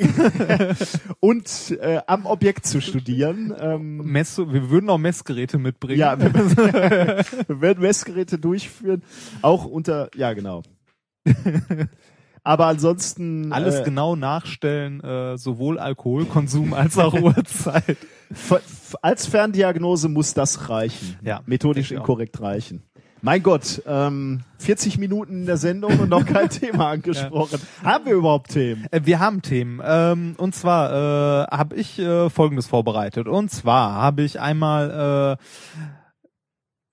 möchte ich klarstellen, äh, dass der äh, Tod von Jill Masterson nicht umsonst war. Ich weiß nicht mal, wer Jill Masterson ja, ist. Siehst du, da äh. wollte ich dich gleich zu fragen. Werden wir später drauf kommen. Äh, und äh, das äh, Zweite äh, habe ich mitgebracht, äh, da hat jemand was entwickelt, und zwar sozusagen Alberichs äh, Sticker-Album. Alberich? Alberich, der aus der Nibelungensage. Wie heißt denn nochmal der Storch in der, äh, in der Sage? Ähm, boah. Al... al Keine Ahnung. Guck mal eben nach, ich, äh, während ich, ich äh, Storch mal. sage, dann Alba, irgend, irgendwas mit... Ja, du guckst es nach. Ähm, ja. Derweil sage ich dir, welche Themen ich habe. Kannst du mit einem Ohr zuhören? Ja, kann ich. Ich habe das Thema Atlas, der menschliche Helikopter. Atlas? Atlas, der menschliche ah, Helikopter. Ja. Ähm, und anfangen möchte ich gerne mit äh, dem Thema, was ich genannt habe, Elefant auf dem Bleistift. Und das mache ich, nachdem du mir gesagt hast, wie Aldebar. Ja, fast. Sag mal. Adebar. Adebar, ja. Adebar war mit... Aldebaran. Genau, ja, das, das war hier, wo die Außerirdischen... Ich muss aber kurz noch eine Kleinigkeit zwischenwerfen, bevor Bitte, du ja. mit deinem ersten Thema anfängst. Und zwar habe ich dir noch ein Shiner-Gadget der Woche mitgebracht. Ein kleines, geht auch diesmal schnell. Ich gib's dir mal, äh, da können wir auch noch gerne ein Foto von online stellen. Und du darfst raten, was das ist oder wofür es gut ist. Oh mein Gott. Es ist äh, klein, es ist schwarz, es ist aus Gummi und... Äh, also es sieht... Äh, Also ich scheue mich fast, es etwas anzufassen. Es sieht, ähm, es sieht aus wie schwarze Lippen, sagen wir mal, aus ja. Gummi. Ähm, und zwar zwei, die aufeinander. es sieht, es sieht aus, als wäre es. Kann man es nur als als über achtzehnjähriger in Deutschland nein, kaufen? Nein, nein, nein, nein, nein, nein. Das dachte ich mir, dass du direkt äh, in die, direkt in diese Richtung gehst. Muss das so hier bleiben oder muss man das auffalten? Nee, das irgendwie? kann das kann man auffalten, ja. äh, benutzen und danach wieder zufalten. Oh je. Es ist ein Stück, ich sag's dir mal direkt, es ist komplett sinnlos. Ich gebe dir mal die Verpackung mit dazu, dann äh, wirst du sehen, wofür es gut ist. Es nennt sich Cable Turtle. Es ist ein Cable Turtle? Ich kann da Kabel... Ah. ja, genau. Also ich... Kannst, wenn du zu lange diese Kabel... Lippen stülpe ich jetzt quasi auf links und ja, dann kann genau. ich meinen äh, Kopfhörer von meinem Telefon beispielsweise genau, nehmen der, und dann da drum wickeln. Genau, da drum wickeln und danach kannst du das wieder zurück... machen und da hast du ein äh, kleine, äh, also was, wo du deine was Kopfhörer du mal ordentlich verpackt äh, wegpacken kannst. Davon auch nochmal ein Foto. Ähm, Ist schön, ne? Da antworte ich gleich drauf. Sinnlos und schön. Jetzt habe ich doch noch mal eine Frage. Ähm, du siehst sowas in einem Shiner-Gadget-Katalog, ja. liest Cable Turtle und bist so angefixt, dass du denkst, das hast du immer schon gebraucht? Ja, ein Stück weit. Du weißt doch, mein Kabelchaos wird mich sonst irgendwann umbringen. Äh, hast du jetzt immer Cable Turtles in der, in der Hose? Äh, darauf möchte ich nicht antworten. Also äh, ich würde ja ein bisschen die, äh, die Kontrollen am Flughafen scheuen, wenn ich meinen Cable Turtle auspacke. Aber ja, ähm, so viel dazu. Die gibt's auch in Pink. Ja. ja. Also ich weiß nicht, was die ja. mit hier machen. Ähm, Kommen wir zurück zu den wichtigen Sachen. Kommen wir zurück zu den wichtigen Sagen, äh, Sachen, die wissenschaftlichen Themen äh, der Woche. Genau. Ähm, ja, du fängst an, ne? Ich fange an. Elefant auf dem Bleistift. Der Elefant auf dem Bleistift. Ich habe, ähm, naja, wir wir reden gleich über diese äh, über diesen Namen des äh, mhm. des Themas. Da bin ich immer gespannt. Du bist ja immer etwas unzufrieden, wenn ich mit ein bisschen mit Themen diese glänzenden Überleitungen. Diesmal hat es nichts mit einer Überleitung zu tun, sondern mit einem mit einer Art Gleichnis mhm. ähm, oder mit einem Vergleich oder einem Bild Bildnis. Ähm, äh, worüber wir eigentlich sprechen oder was wo, worüber ich jetzt gerne mit dir sprechen würde, ist äh, Graphen. Oh, ho, ho. Mal wieder. Oh. Oder haben wir überhaupt schon mal über Graphen gesprochen? Ich weiß ich bin nicht. Mir gar nicht so sicher. Ich bin mir auch nicht. Wir, ähm, vielleicht so am Rande mal erwähnt, dass unsere Gaststudenten das hier synthetisiert sein, haben ja. und so. Ähm, also wir haben äh, versucht, Graphen herzustellen auch. Ähm, das heißt, versucht klingt jetzt so ähm, ja, als, als defensiv. Man, ja, und als ob man nur mal so irgendwie was in eine Anlage wirft und guckt, was rauskommt. Nee, nee. Wir haben es tatsächlich ernsthaft gemacht und äh, auch erfolgreich ähm, mit einem recht neuen Verfahren. Ähm, also, ja. Ich möchte nicht drüber sprechen, weil ich demnächst noch eine Veröffentlichung dazu schreiben möchte.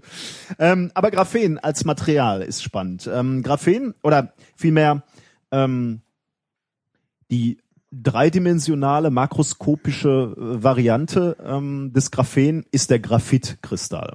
Können wir sagen, was ist das wieder? Ja, komm, Graphit kennt man. Woher kennen wir das? Aus dem, ja, aus dem Bleistift. Genau, der Bleistift, wo man ja annehmen könnte, der besteht aus Blei. Warum heißt das Ding eigentlich Bleistift? Das kannst du gerade mal rausfinden. So viel zum Thema gut vorbereitet. So. ähm, der besteht aus äh, Graphit, genau. Ähm, und warum besteht er aus Graphit? Weil ähm, Graphit eine interessante Eigenschaft hat. Wenn man sich den, äh, den Graphitkristall anschaut, dann stellt man fest, Ähm, dass die Kristallstruktur sehr interessant aussieht. Man hat nämlich so eine Honigwabenstruktur, ähm, also Sechseckringe aus Kohlenstoffen, ähm, und die sind als Ebenen im Graphitkristall angeordnet. Die, diese atomaren ja, Verbindung zwischen den äh, Kohlenstoffatomen innerhalb dieser Sechseckringe ist sehr, sehr stark. Diese, diese Kraft oder die, ja, die Bindungen sind sehr stark. Deswegen kriegt man diese Sechseckringe, diese Honigwaben, nur sehr schwer kaputt, zerstört. Ähm, aber diese Ebenen, also man hat diese Honigwabenebenen, die liegen übereinander und die Bindungen ähm, von einer Ebene zur nächsten, zur darunterliegenden oder darüberliegenden, die sind nicht so stark, die sind relativ schwach. Deswegen kann man diese Ebenen relativ leicht voneinander abscheren. Und das ist das Prinzip, was wir beim, beim Bleistift nutzen. Wenn wir mit dem Bleistift schreiben, scheren wir also so Ebenen vom Graphit äh, ab. Die bleiben auf dem Papier liegen, damit kann man also schreiben. Und der Rest bleibt im Graphit in der Mine. Gelegentlich muss man anspitzen, aber... So eine Mine ist aber kein Einkristall, ne? Oder?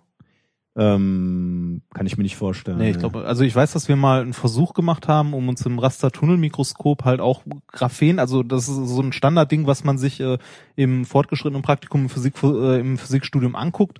Äh, man nimmt sich H O P G, das ist halt hochorientierter Graphit, wo die, also wirklich so ein Einkristall, reißt da oben so eine äh, Lage ab oder ein paar und äh, guckt sich dann, äh, damit es halt sauber ist, damit da kein Dreck an der Oberfläche ist oder ähnliches, und guckt sich dann den Kristall halt an, ja, und kann dann die einzelnen Atome sehen. Jetzt, da darfst du gleich nochmal ja. äh, weiterreden. Ähm, ich äh, möchte nur kurz eine äh, eine Anekdote oder eine eine ähm, eine Geschichte oder ein, eine Information einflechten lassen, und dann kommst du zurück zu dieser Geschichte, was du da im Praktikum gemacht ja. hast. Und da sehen wir dann, was die großen von den kleinen Lichtern unterscheidet.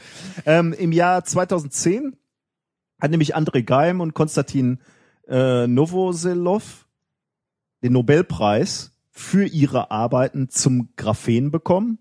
Denn die, was sie gemacht haben, ist, die haben sich eine einzige Lage von diesem Graphit angeschaut.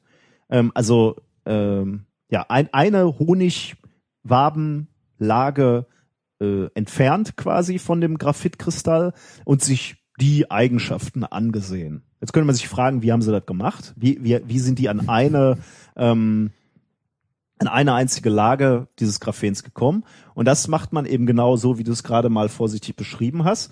Man klebt quasi, wenn man wenn man so will, äh, Tesafilm auf den Kristall, zieht den ab, und wenn man Glück hat und etwas genau sucht, dann findet man eine Stelle auf diesem Tesafilm, wo genau eine Lage von diesem Graphit liegt. Beziehungsweise man kann auch das, was man abgezogen hat, nochmal wieder zusammenfalten und wieder auseinanderziehen, ja, genau. und wieder ja, und wieder ja. und wieder.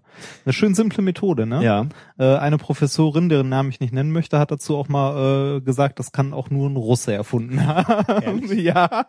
Ich ahne ja, wer das gesagt ja, hat. Ja, ja. Ui, okay. Äh, schön, ne? Das, äh, die Meinung haben wir natürlich nicht. Nein, natürlich nicht. Ja, und während sich äh, der gute André Geim und äh, der Konstantin Novoselov das Tesafilm sehr gut angeguckt haben, ja, wurde das hast du, nicht nur ich, jahrelang, ja. Jahrz jahrzehntelang sogar, also seitdem es diese, diesen Raster-Tunnel-Mikroskop-Versuch gibt, hat man quasi, man hat das immer so gemacht, um den Graphitkristall halt sauber zu machen, äh, Oxidation an der Oberfläche halt Dreck wegzumachen, und hat dann dieses Tesafilm immer schön in den Papierkorb geschmissen. Hätte man sich das mal angeguckt. Ähm, da wären nur genau, du, du, hast mit, mit, du hast einfach mit diesem Raster-Tunnelmikroskop nur auf die falsche Oberfläche geguckt. Richtig, ne? Ein bisschen Punkt. Weiter nach links geguckt, mein junger Freund. Du hättest einen Preis mehr. Ja. Nicht immer nur Science Slam, man, ne? Ja, man kann nicht alles. Was hättest du denn lieber? Hier die Anerkennung des Volkes oder von irgendwelchen ja. Eierköpfen? Ja. Das stimmt, ja. Äh, also okay. Dafür gab es jedenfalls, dass man sich das Graphen angeschaut hat, gab es den Nobelpreis. Übrigens, und jetzt kommen wir zu dem Titel. Man, man muss aber fairerweise dazu sagen, jetzt nicht nur dafür, dass die auf die, die äh, Ideen gekommen sind, sondern generell zu deren ganzen Forschungen an Graphen. Die haben ja. etliche Paper dazu geschrieben. Und äh, in, unter anderem haben sie sich auch einen schönen Namen einfallen lassen fürs Abreißen vom, vom Graphen. Oh, das ja. nennt man nämlich nicht mehr äh, Scotch-Tape-Abreißung, sondern Exfoliation. Ja. Das klingt ja gleich etwas äh, trabender. Mechanical Cleaving, auch sehr schön. Ja, das stimmt. ähm, also von daher, die haben ja. auch noch ein bisschen, nein, also bei allem Ernst, die haben, äh, die haben herausragende Eigenschaften von diesem Graphen festgestellt. Sowohl, ja. ähm, also äh, Graphen ist ein herausragender thermischer Leiter, ähm, sogar ein, ein, ein sehr ähm, guter elektrischer Leiter, äh, ein sogar ein besserer thermischer Leiter als ähm, als Diamant, äh, was was in der Natur vorkommt, so das, so das Beste ist. ähm, sehr guter elektrischer Leiter, optische Eigenschaften sind sehr faszinierend. Da komme ich gleich auch drauf. Mechanische Eigenschaften sind spannend und jetzt kommen wir zum Titel meines äh, meines meines Themas. Ähm, ich habe einen schönen Vergleich gefunden, wo Wissenschaftler ausgerechnet haben, also so, ein, so eine Graphenschicht ist extrem reißfest. Also mhm. ich habe ja gerade schon gesagt, diese diese Bindungen in diesen Sechseckringen, in diesen Honigwaben sind so stabil, dass du diese nur sehr schwer zerrissen kriegst. Und da hat ein Wissenschaftler ähm, den Vergleich gemacht und ich hoffe mal, ich habe es jetzt nicht nachgeprüft, er hat es auch äh, einigermaßen sinnvoll nachgerechnet. Der hat nämlich festgestellt oder oder ausgerechnet, dass wenn du wenn du eine, eine schön ausgedehnte Graphenschicht oder Lage hättest, also wie gesagt, wir sprechen von einer Atomlage, ne? Das mhm. Ding ist, Graphen ist ein Atom dick. Ähm, du hättest also diese Hängematte quasi aus Graphen und du möchtest die zerreißen, äh, dann müsstest du einen Bleistift da draufstellen auf diese Graphenschicht, Hängematte, mhm. und auf den Bleistift einen Elefanten setzen. Dann würdest du Graphen zerreißen. So so stark äh, sind die Kräfte ähm, in diesem in dieser Graphenlage. Das ist ordentlich. Also mechanisch extrem spannend, extrem belastbar ähm, und deswegen ähm, kann man äh, oder können ist ist es technologisch eben interessant, sich äh, damit oder darüber Gedanken zu machen, was man damit machen kann. Und das haben, ja bitte. Ich wollte kurz einwerfen, wo Bleistift herkommt. Ich habe es mal kurz nachgeschlagen. Ähm, das kommt daher, weil man früher, als man das Graphit aus dem Bergwerk geholt hat, das mit äh, Galenit, dem Bleierz, verwechselt hat und der Name hat sich bis heute ah. gehalten. Ach guck, das ist ja interessant. Ja. Das heißt, in einem Bleistift war noch nie war noch nie Blei drin. Ich dachte immer, da wäre vielleicht so äh, in Spuren irgendwie Blei, warum ja. auch immer, aber hm. nicht mal das. Nee, äh, anscheinend nicht. Also hier, äh, wenn man Wikipedia glauben darf. Unbedingt. ja. Hochqualifiziert, dann äh, kommt das äh, von dieser lustigen Verwechslung. Was ich dir aber eigentlich über Graphen äh, erzählen wollte, ja. ist eine neue Eigenschaft, äh, die man ähm, sich zunutze hat gemacht lassen. Oh, war ich, jetzt, jetzt. ich bin, mein Gehirn ist noch halb im Urlaub, du merkst ja, es. Äh, die Sätze sind... Können, können wir gleich ändern. Hä? Ich hole gleich Bier. Also, also die... Ähm, Man hat eine neue Eigenschaft entdeckt, die man sich äh, zunutze machen möchte. Äh, und beschrieben wurde das in einem Paper, äh, was ich gefunden habe, im Physical Review Letters. Ähm, da haben Wissenschaftler vom Center for Graphene Science at the University of Bath and Exeter. Guck mal, jetzt kann man davon schon ganze Institute ja. gründen. das ja, das glaube ich aber. Ja. Das glaube ich aber. Weil da, da ist wirklich Musik drin. Also mit ja. dem, äh, das könnte ein Material sein, womit du wirklich, wenn du hattest, hat, hattest du nicht schon mal diese Batterie aus Graphen äh, hier in, in einer anderen Sendung oder wollte ich, wollte ich das vorbereiten? Ah nee, das wollte ich mal vorbereiten. Ja gut, okay. Vergessen wir das. Ja. Ähm, also ich glaube, technologisch wird das, wird das hochinteressant. Mhm. Wenn du in der Lage sein wirst, Äh, Graphen großflächig und industriell herzustellen. Das ist der Punkt, ne? Und da springen wir ja rein. Ja, richtig. Da sind wir ja zumindest in unseren Laboren dabei. Das, das heißt, nächstes Jahr endet dieser Podcast, weil wir zu viel Geld haben, oder? Wenn wenn wir zu viel Geld haben, stimmt, und das, dann, das dann, ist ein Versprechen an unsere Hörer, dann machen wir nur noch Podcasts. Ja, stimmt. Äh, wobei Versprechen oder Drohungen. Ne? Ja. Kommt wahrscheinlich auf den Hörer an.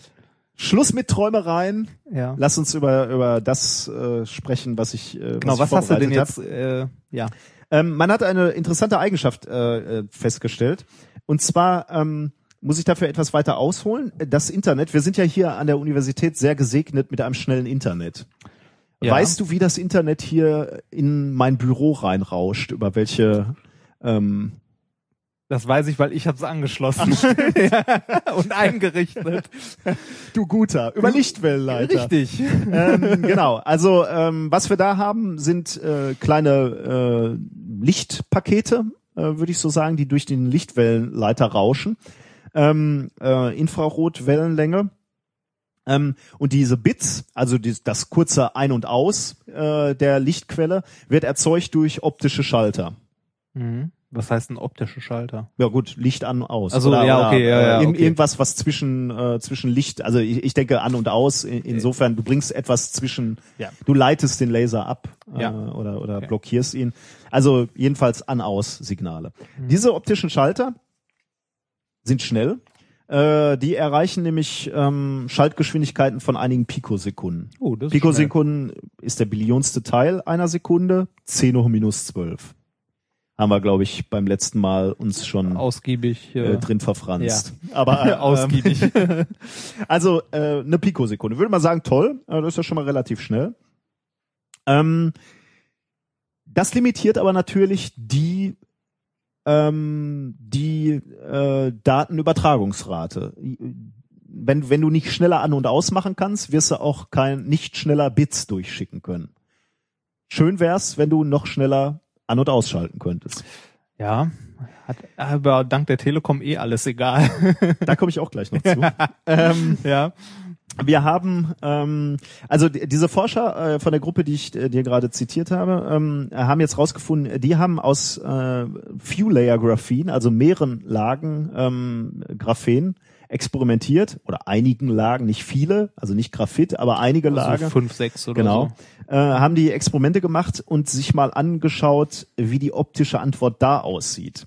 Ähm, und die haben festgestellt, äh, dass sie aus Few-Layer-Graphen ähm, ein, äh, ein ein optoelektronisches Bauteil bauen könnten.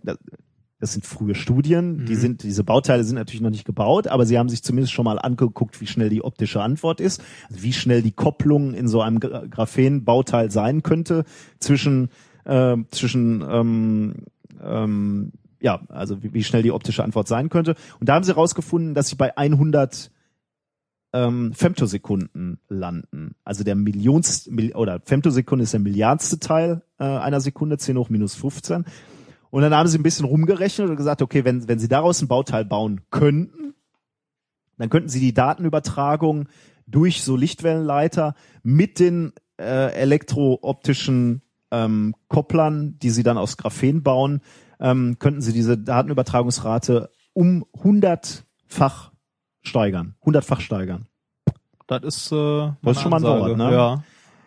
Ähm, du hast mir den Gag mit der Telekom jetzt etwas vorweggenommen, Tut mir leid, weil äh, ich wollte nämlich genau das sagen, äh, dass ähm, der, der Riesenvorteil für uns wäre dann, äh, wenn du jetzt gerade zehn Tage brauchst, um dein Internet leer zu ziehen äh, bei der Telekom, schaffst du es ab sofort in zweieinhalb Stunden. In zweieinhalb Stunden hast du fünfundsiebzig Gigabyte durchgezogen? Ja, ich habe jetzt, ja, nee, ich hab, das habe ich jetzt nicht gerechnet. Ich habe jetzt gesagt, wenn dein durchschnittlicher Verbrauch so aussieht, dass du äh, zehn Tage brauchst, Achso, du meinst, äh, achso, ja, die haben ja auch sogar äh, präzise Datenmengen genannt. Ja, ja, richtig. fünfundsiebzig Gigabyte. War, glaube ich, das höchste, wenn du den teuersten Tarif hast. Wenn du dir nicht äh, noch Datentarif dazu kaufst. Okay, da müsste ich nochmal neu rechnen. Ich, ich hatte jetzt, äh, ja, okay. Für diesen Gag bin ich jetzt nicht so weit ja, ins Detail. Das, äh, ja. Da gibt es also auch etliche Podcasts, die sich darüber auslassen. Ist ja auch ein sehr leidiges Thema. Wir können noch viel schneller die Telekom leer ziehen. Sind das gute Nachrichten? Ja, das sind super Nachrichten. Aber hundert ich meine, ich mein, der Grund, warum diese Telekom diese Drossel einführen möchte oder eingeführt hat, ist ja, weil äh, so hohe Datenraten ja das Netz belasten. Ja, und wir wir bösen äh, Netzbelaster. Ja, ja, das ist äh, ganz schlimm. Und jeder, der sich diesen Podcast runterlädt, ne? Was ihr dem Internet antut. Ja, schlimm. Ja, traurig. Ähm, also nicht die Graphenforschung. Die Graphenforschung ist hochinteressant und äh, kommt zunehmend halt auch ähm, in Bereiche, wo man äh, wo reale Anwendungen sagen, wo man Anwendung am Horizont sieht. Ne? Ja. Und ähm, ja, ich freue mich und ich freue mich, dass wir da so ein bisschen mitmischen. Das Da, da sieht man mal einen schönen Punkt wieder. Da wurde an was geforscht, was nicht direkt eine Anwendung hat, aber jetzt so nach ein paar Jahren, wo man rausbekommen hat, was man mit dem Zeug machen kann, fallen langsam Anwendungen raus. Ja, halt theoretisch. Ne? Ja, also, theoretisch. Jetzt muss man natürlich gucken, ob man die äh, das Material handeln kann, ne? Ob man mhm. äh, ob man es großindustriell herstellen kann, flächig oder zurechtschneiden. Ich meine, wenn man so kleine kleine Bauteile ähm, bauen möchte, dann muss man die halt das Graphen halt gezielt dahin bringen, wo man es haben will. Ne? oder gezielt gleich auf Materialien wachsen, wo man es... Aber haben. wenn wenn das irgendwann mal hinkriegt, ich meine, äh, großindustriell ist ja eine Sache, wenn man jetzt irgendwie von Quadratmetern spricht oder so, ähm, aber äh, weiß nicht, wenn man es so auf sechs Zoll Wafergröße hinkriegt, das wird wahrscheinlich schon locker reichen, äh, weil es gibt ja auch diverse Anwendungen, äh, Militär, äh, wo Geld keine Rolle spielt, selbst für kleinere Serien. Ich, der, der Vorteil von diesem, äh, von diesem Graphen ist, und da haben wir ja gerade schon mal drüber gesprochen, ähm, wir reden hier halt nur von einer Monolage, ne? Mhm. Ein einzige Lage ähm, Kohlenstoff. Zugegeben, der muss sehr präzise arrangiert sein, mhm. aber es ist wenig Material, über das wir hier sprechen. Ja, das heißt, diese Prozesse der Herstellung, die können halt auch extrem schnell sein. Ja, ähm, wenn du, wenn du einen Prozess findest, der, der also funktioniert. Band durchlaufen lassen. Genau, also du könntest im Grunde genommen, ähm, ich meine, wenn, wenn, reden wir jetzt von der normalen Mikroelektronik, ähm, dann sind die Strukturen immer noch so, sind halt einige, äh, ähm, also da reden wir doch schon noch über ähm, einiges an Material, was benutzt werden muss. Das kostet Geld, das kostet Zeit, das zu wachsen oder zu modifizieren. Ja. Ähm, ich meine, jeder, jeder, der mal gesehen hat, wie so ein Siliziumkristall gezogen wird, ja. das äh, Ding wiegt ein paar Tonnen, glaube ich. Und da könnte man dann tatsächlich über, ähm, im Moment natürlich noch nicht, aber über, über eine Technologie sprechen, die äh, verhältnismäßig kostengünstig ist und ähm, also weil das Material erstmal nichts kostet, ne, ah. Kohlenstoff. Und dadurch, äh, also äh, ja gut, wir wir forschen jetzt selber mit Kohlenstoff, deswegen sind wir, bin ich da natürlich der, der Erste, der die Fahne hochhält und und ruft äh, Revolution. Aber dieses Material oder Kohlenstoff im Allgemeinen könnte schon ziemlich äh, eine Revolution sein für die Materialwissenschaften. Bin auf jeden Fall gespannt. Wir sind ja direkt dran. Wir sind dran. Und wir werden berichten. Ja, natürlich werden wir berichten. Vor allem äh, spätestens, wenn das Paper draußen ist. Ja, genau, dann, dann kannst, ja, kannst du sagen, ich habe ja ein interessantes Paper. Ja, rein zufällig. Von einem gewissen Herrn Doktor Wörl. Genau. Ja, das war mein erstes Thema. Ja, sehr schön. Äh, interessant und schön nah an unserer Forschung. Hast du uns auch sowas Schönes mitgebracht? Natürlich nicht. Ja, wobei doch, ein bisschen schon. Äh, ja, doch, eigentlich schon. Äh, ich bin gespannt. Ja, äh, Thema Nummer zwei. Ähm, wie äh, schon gesagt, Jill Mastersons Tod war nicht umsonst. Ja. Sagt dir gar nichts. Ich bin völlig... Ne? Äh ähm, äh, leider ist mein Notebook jetzt gerade nicht an unserem Mischpult angeschlossen. Ich spiele trotzdem mal kurz Musik ein. Das war nicht geplant, das ist spontan. Äh, vielleicht, hörst, vielleicht hört der Hörer es trotzdem. Es, tu, es tut mir leid. Ja, ich sehe deinen Kopfschütteln. Soll ich kurz hier rüber? Aber dann haben wir wieder Knistern in der Sendung. Komm, wir versuchen, ja, komm, gib mal. Wir versuchen das knistern, wir versuchen es knistern zu lassen. Das ist, das ist jetzt alles auf den. Ja? So. Ich hoffe, dass das richtig ist. Okay, das erkennen als Nicht-Cineast selbst ich. Das ist James Bond, ne? Ja, die Frage ist welcher. Das kann ich am Vorspann hören? Äh, ich weiß nicht, ob es noch kommt. Warte, ich sepp mal rein. Ja, doch, das hörst du gleich an der Musik. Also mit anderen Worten, Jill Masterson war irgendein Typ aus James Bond. Nein, eine Frau. Oh. So, jetzt kannst du aber erkennen, welcher das ist. Goldfinger. Richtig. Oh, das, also, das ist großartig, ja. Weil ich bin so dermaßen kein Cineast. Ehrlich, Wahnsinn. Ja, das ist wirklich Goldfinger. Äh, mit dem großartigen Gerd Fröbe. Ja. Okay, reicht auch. Ähm, Also, äh, Goldfinger. Äh, Jill Masterson ähm, ist eine äh, ein Charakter aus Goldfinger, und zwar ähm, ist es eine Frau und diese Frau stirbt. Okay, ja, das hätte ich jetzt von deinem Titel, außer dass sie eine Frau ist, äh, noch schon erkannt. Oh ja, ja, ja, stimmt. Ist, äh, na, äh, weißt du, wie sie stirbt? Es gibt eine, äh, also selbst den Film, wenn man den einmal gesehen hat. Also sagen wir mal so, James Bond, ich rate Tod durch Beischlaf. Fast. Ist nah dran. Aber ähm, hat lange, äh, also diese diese Filmszene hat lange äh, zu so einer Urban Legend äh, geführt, mhm. also zu so einem zu so einem Mythos, der nicht wahr ist. Ähm, okay. Und zwar äh, James Bond äh, schläft halt mit der guten Frau, ist halt seine Pflicht, ne? Er kann nicht im anders. Namen der Königin, genau im Namen im Auftrag der Königin, der Königin genau im Auftrag der Königin. Äh, und äh, eines Morgens äh, oder irgendwann im Laufe des Films äh, sieht, äh, kommt er dann zurück ins Zimmer und sieht sie im Bett liegen, komplett vergoldet, Gold angemalt, mit Gold überzogen. Kennst du die Szene nicht? Ist äh Ja, nee. Echt nicht? Nein, ich bin, wie gesagt, nicht so ein Cineast. Ja, aber den haben wir noch mal gesehen. Ja, während du äh, abends schon äh, Kinofilme schaust, äh, bin ja, ich halt noch... Äh, mit der Sendungsvorbereitung. Vers ne? Versuche ich halt noch, ja. ja. Ja, okay, ja, und äh, gut, auf jeden Fall, äh, die, die hat jetzt die Vergoldung was mit dem Beischlaf zu tun? Bleiben wir jugendfrei? Oder? Ja, wir bleiben jugendfrei. Ähm, nee, äh, die gute Frau äh, stirbt und äh, im Film wird das so erklärt, äh, dass äh, die halt mit komplett mit Gold überzogen wurde, mit Goldfarbe angemalt wurde und äh, halt keine Stelle auf der Haut freigelassen wurde und deshalb die gute Frau äh, erstickt ist, weil die Haut nicht atmen konnte. Ah. Ah, ja, ja doch, der, das habe ich tatsächlich das, das schon. Hat man schon mal gehört, ne? schon mal gehört, ne? Ja, genau, ja. Das hat man schon mal gehört. Das stimmt aber nicht. Also man würde, man würde überleben. Du, wenn ja, man, du kannst ähm, dich komplett mit Gold ein, also mit Goldfarbe einpinseln, es passiert nichts. Die Nase sollte vermutlich frei bleiben. Äh, ja, die Nase sollte frei bleiben oder der Mund. Ähm, es gibt äh, diverse Paper oder Studien, äh, die sich damit beschäftigt haben, die äh, herausgefunden haben, dass äh, der Mensch wohl auch, wie manche Reptilien und so, über die Haut atmet. Mhm. Allerdings nur zu einem sehr geringen Prozentsatz. Äh, unter zwei Prozent oder so waren. Zwei Prozent doch. Also, ja, oder drunter, unter, ja, aber drunter. Äh, je nach welche Studie und so weiter. Ähm, auf jeden Fall ähm, atmet man so wenig über die Haut, dass das überhaupt gar keinen Effekt hat. Ja. Ähm, man wird nicht mal müde. Also äh, nichts.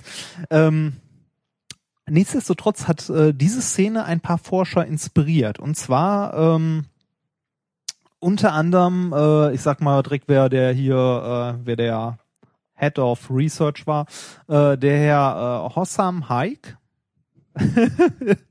ähm, äh, und der gute Mensch kommt aus Israel. Von der, äh, vom Institute of Technology in Haifa. Aha. Ähm, und hier dann ist auch noch Chemical Engineering Department und so weiter bei Nanotechnology Institute.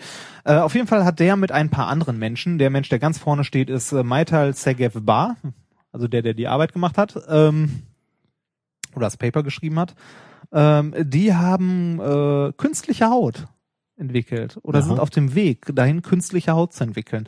Äh, und zwar äh, ein großes Problem, wenn man zum Beispiel Prothesen anfertigt, ist ja, äh, dass die Leute damit nichts fühlen. Mhm. Also selbst wenn man mechanische Prothesen anfertigt, die greifen können und ähnliches, ist es schwer für die Leute am Anfang zu lernen, äh, welche Muskeln sie anspannen müssen oder äh, mit wie viel Kraft. Also man Ja. Man weiß nicht, also wenn man ah, irgendwas ja, greift, wenn man zerdrückt ja. ist im Großen ja. und Ganzen nur. Äh, und die haben äh, eine ähm, Folie entwickelt, also einen Teil einer für eine künstliche Haut, der Druck aufnehmen, also der äh, Druck erkennt. Aber also schon künstlich, also die züchten jetzt nicht irgendwie Haut aus deinen Nein, nein, Zellen. Es ist, es ist noch komplett künstlich. Ja, okay. Es ist äh, also ähm, es hat äh, keinerlei Biologie ist damit drin. Woraus ist das Zeug? Äh, da komme ich gleich okay, zu. Okay, ja. Ähm, das ist, die sind jetzt nicht die ersten, die das machen. Das gibt schon länger, gibt schon ein paar Leute, die das mit äh, irgendwelchen äh, nahen, also äh, äh, irgendwelchen Nanoröhrchen machen und äh, daraus halt Ähm, versuchen äh, E-Skin nennen die den ganz äh, das ganze Zeug äh, sehr äh, kreativ äh, herzustellen. Ähm, ist die, aber nicht von Apple erfunden? Nein, nein, nein. Äh, dann hieß es iSkin. Ach ja. Ähm, ähm, nee, äh, die, die Sache ist halt die: ähm, menschliche Haut ist schon äh, enorm gut, was Tastsinn angeht. Mhm. Ähm, kann zum Beispiel ähm, der Mensch, nachgeschlagen, kann bei einem Druck von äh, zehn Kilopascal pro Quadratzentimeter, was nicht viel ist, also äh, geht, also ist leichter Druck, mhm. äh, kann der Mensch noch Unebenheiten von fünfzig Mü spüren, also von fünfzig Mikrometern. Okay. Aber schon ordentlich äh, für so einen, so einen Tastsinn. Und der kleinste spürbare Druck, äh, den der Mensch halt wahrnehmen kann, sind null Komma eins Gramm pro Quadratmillimeter. Oho. Mhm. Das ist äh, auch wenig. Also ja. das, das kann ein Mensch, äh, der wahrscheinlich gesund ist. Weißt du, was ich in dem Zusammenhang auch irgendwie interessant mhm. finde, ist... Ähm Ähm, dass das Gehirn dann wiederum, äh, wenn wenn wir Kleidung tragen jetzt, ne, da ist ja permanent Druck irgendwo ja, auf unseren äh, auf unserem Körper, ne, dass wir das dann wiederum ausblenden können. Also wenn wenn unser äh, unser äh, Gehirn jeder jederzeit diese diese Eindrücke wahrnehmen und verarbeiten, also verarbeiten wird's vermutlich, aber zumindest nicht an uns ranlassen genau, als nicht, Information. Nicht bewusst, so wie die Brille, die vergisst du ja, ja auch ja. in einer Zeit. Und T-Shirt halt auch, ne? Sonst wird's ja. ja bekloppt werden. Ja, ja. Wenn es ständig, oh, jetzt rutscht, rutscht es hier so ein klein bisschen nach vorne. Äh, und und gerade, also das finde ich äh, interessant äh, mit der Information, die du uns gerade gegeben hast, zwar hochsensibel, aber dann auch irgendwo selektiv, ne? Weil auf der, auf der anderen Seite zwischen sehr leichtem Druck äh, ist die Haut ja auch in der Lage, einen sehr hohen Druck auszuhalten, Richtig. ohne dabei kaputt zu gehen, ne? Oder uns in den Wahnsinn zu treiben. Aber gut, ich wollte dich nicht... Äh ja, ne, kein Ding. Ähm... Auf jeden Fall äh, haben die, äh, also es gibt schon mehrere Gruppen, die sich schon länger damit beschäftigt haben, ähm, künstliche Haut zu erzeugen, also irgendwelche ähm, flexiblen Sensoren, die druckempfindlich sind mhm. und auch mit einer hohen Auflösung, wie die Haut das halt auch schafft, um sowas halt an Prothesen dran zu bauen. Wäre jetzt das Erste, an das man denkt, das Nächste wäre aber auch äh, Roboter, ganz normale äh, Roboter, sagen wir in der Autoindustrie, äh, in der, äh, in der Medizin. Ähm, also äh, für endoskopische Eindrücke, äh, Eindrücke, also schon Eingriffe, ähm, Instrumente zu haben, die Druck messen können oder erfahren können, ob sie irgendwo gegenstoßen oder so. Das ist halt, äh, Anwendungen gibt's da zuhauf. Deshalb gibt's auch eine Menge Leute, die daran arbeiten. Ähm, und diese Gruppe um den Herrn Haick herum, ähm, das äh, hat jetzt äh, was äh, relativ, na revolutionär ist es nicht, äh, aber ist auf jeden Fall schon äh, ein Schritt mehr in die Richtung. Äh, ist auch ein relativ aktuelles Paper, das ich dazu äh, gefunden habe von denen, und zwar äh, vom äh, letzten Monat. Oh, okay. Vom Juni. Ja. Äh, das heißt äh, Tunable Touch Sensor and Combined Sensing Platform. Ähm, und zwar haben die äh, P V C genommen und diverse andere ähm, diverse andere äh, Kunststoffe noch, aber in erster Linie mal P V C, und haben ähm, sogenannte M C N P-Prototypen äh, erstellt von künstlicher Haut. Und ähm, dieses M C N P steht für Monolayer Capped Nanoparticles. Mhm. Das heißt, die haben sich ähm, P V C genommen und dann eine homogene Schicht Nanopartikel aufgebracht. Okay. Aus eigener Erfahrung wissen wir, dass das nicht so einfach ist, wie es sich anhört. Ja, das stimmt. Ähm, die haben äh, Gold-Nanopartikel aufgebracht, ähm, die, äh, wie sie, also ich glaube, die sind kommerziell äh, also gekauft. Ähm, haben, um diese äh, um diese Schichten zu erzeugen, diverse Chemikalien ineinander äh, gekippt, um die Nanopartikel zu erzeugen und dann abzuscheiden auf den Schichten, also auf ihren verschiedenen Kunststoffen. Ich habe mir das jetzt hier markiert. Ich könnte wieder äh, lustig versuchen, diverse Sachen davon vorzulesen, wie die heißen, äh, aber äh, da kommen wir nicht besonders weit. Ähm, also diverse Chemikalien ineinander gekippt und äh, halt Äh, im Endeffekt hatten sie Kunststoffe mit einer homogen verteilten Matrix an äh, Gold-Nanopartikeln drauf. So, diese äh, Nanopartikel, ähm, jetzt kann man, also was ich mir noch gut vorstellen konnte, äh, was ich im Paper auch gelesen habe, ist, wenn man jetzt Druck ausübt oder diese Schicht biegt, dann verändert man den Abstand ja. der Nanopartikel ja. und damit auch die Leitfähigkeit ah. dieser Schicht.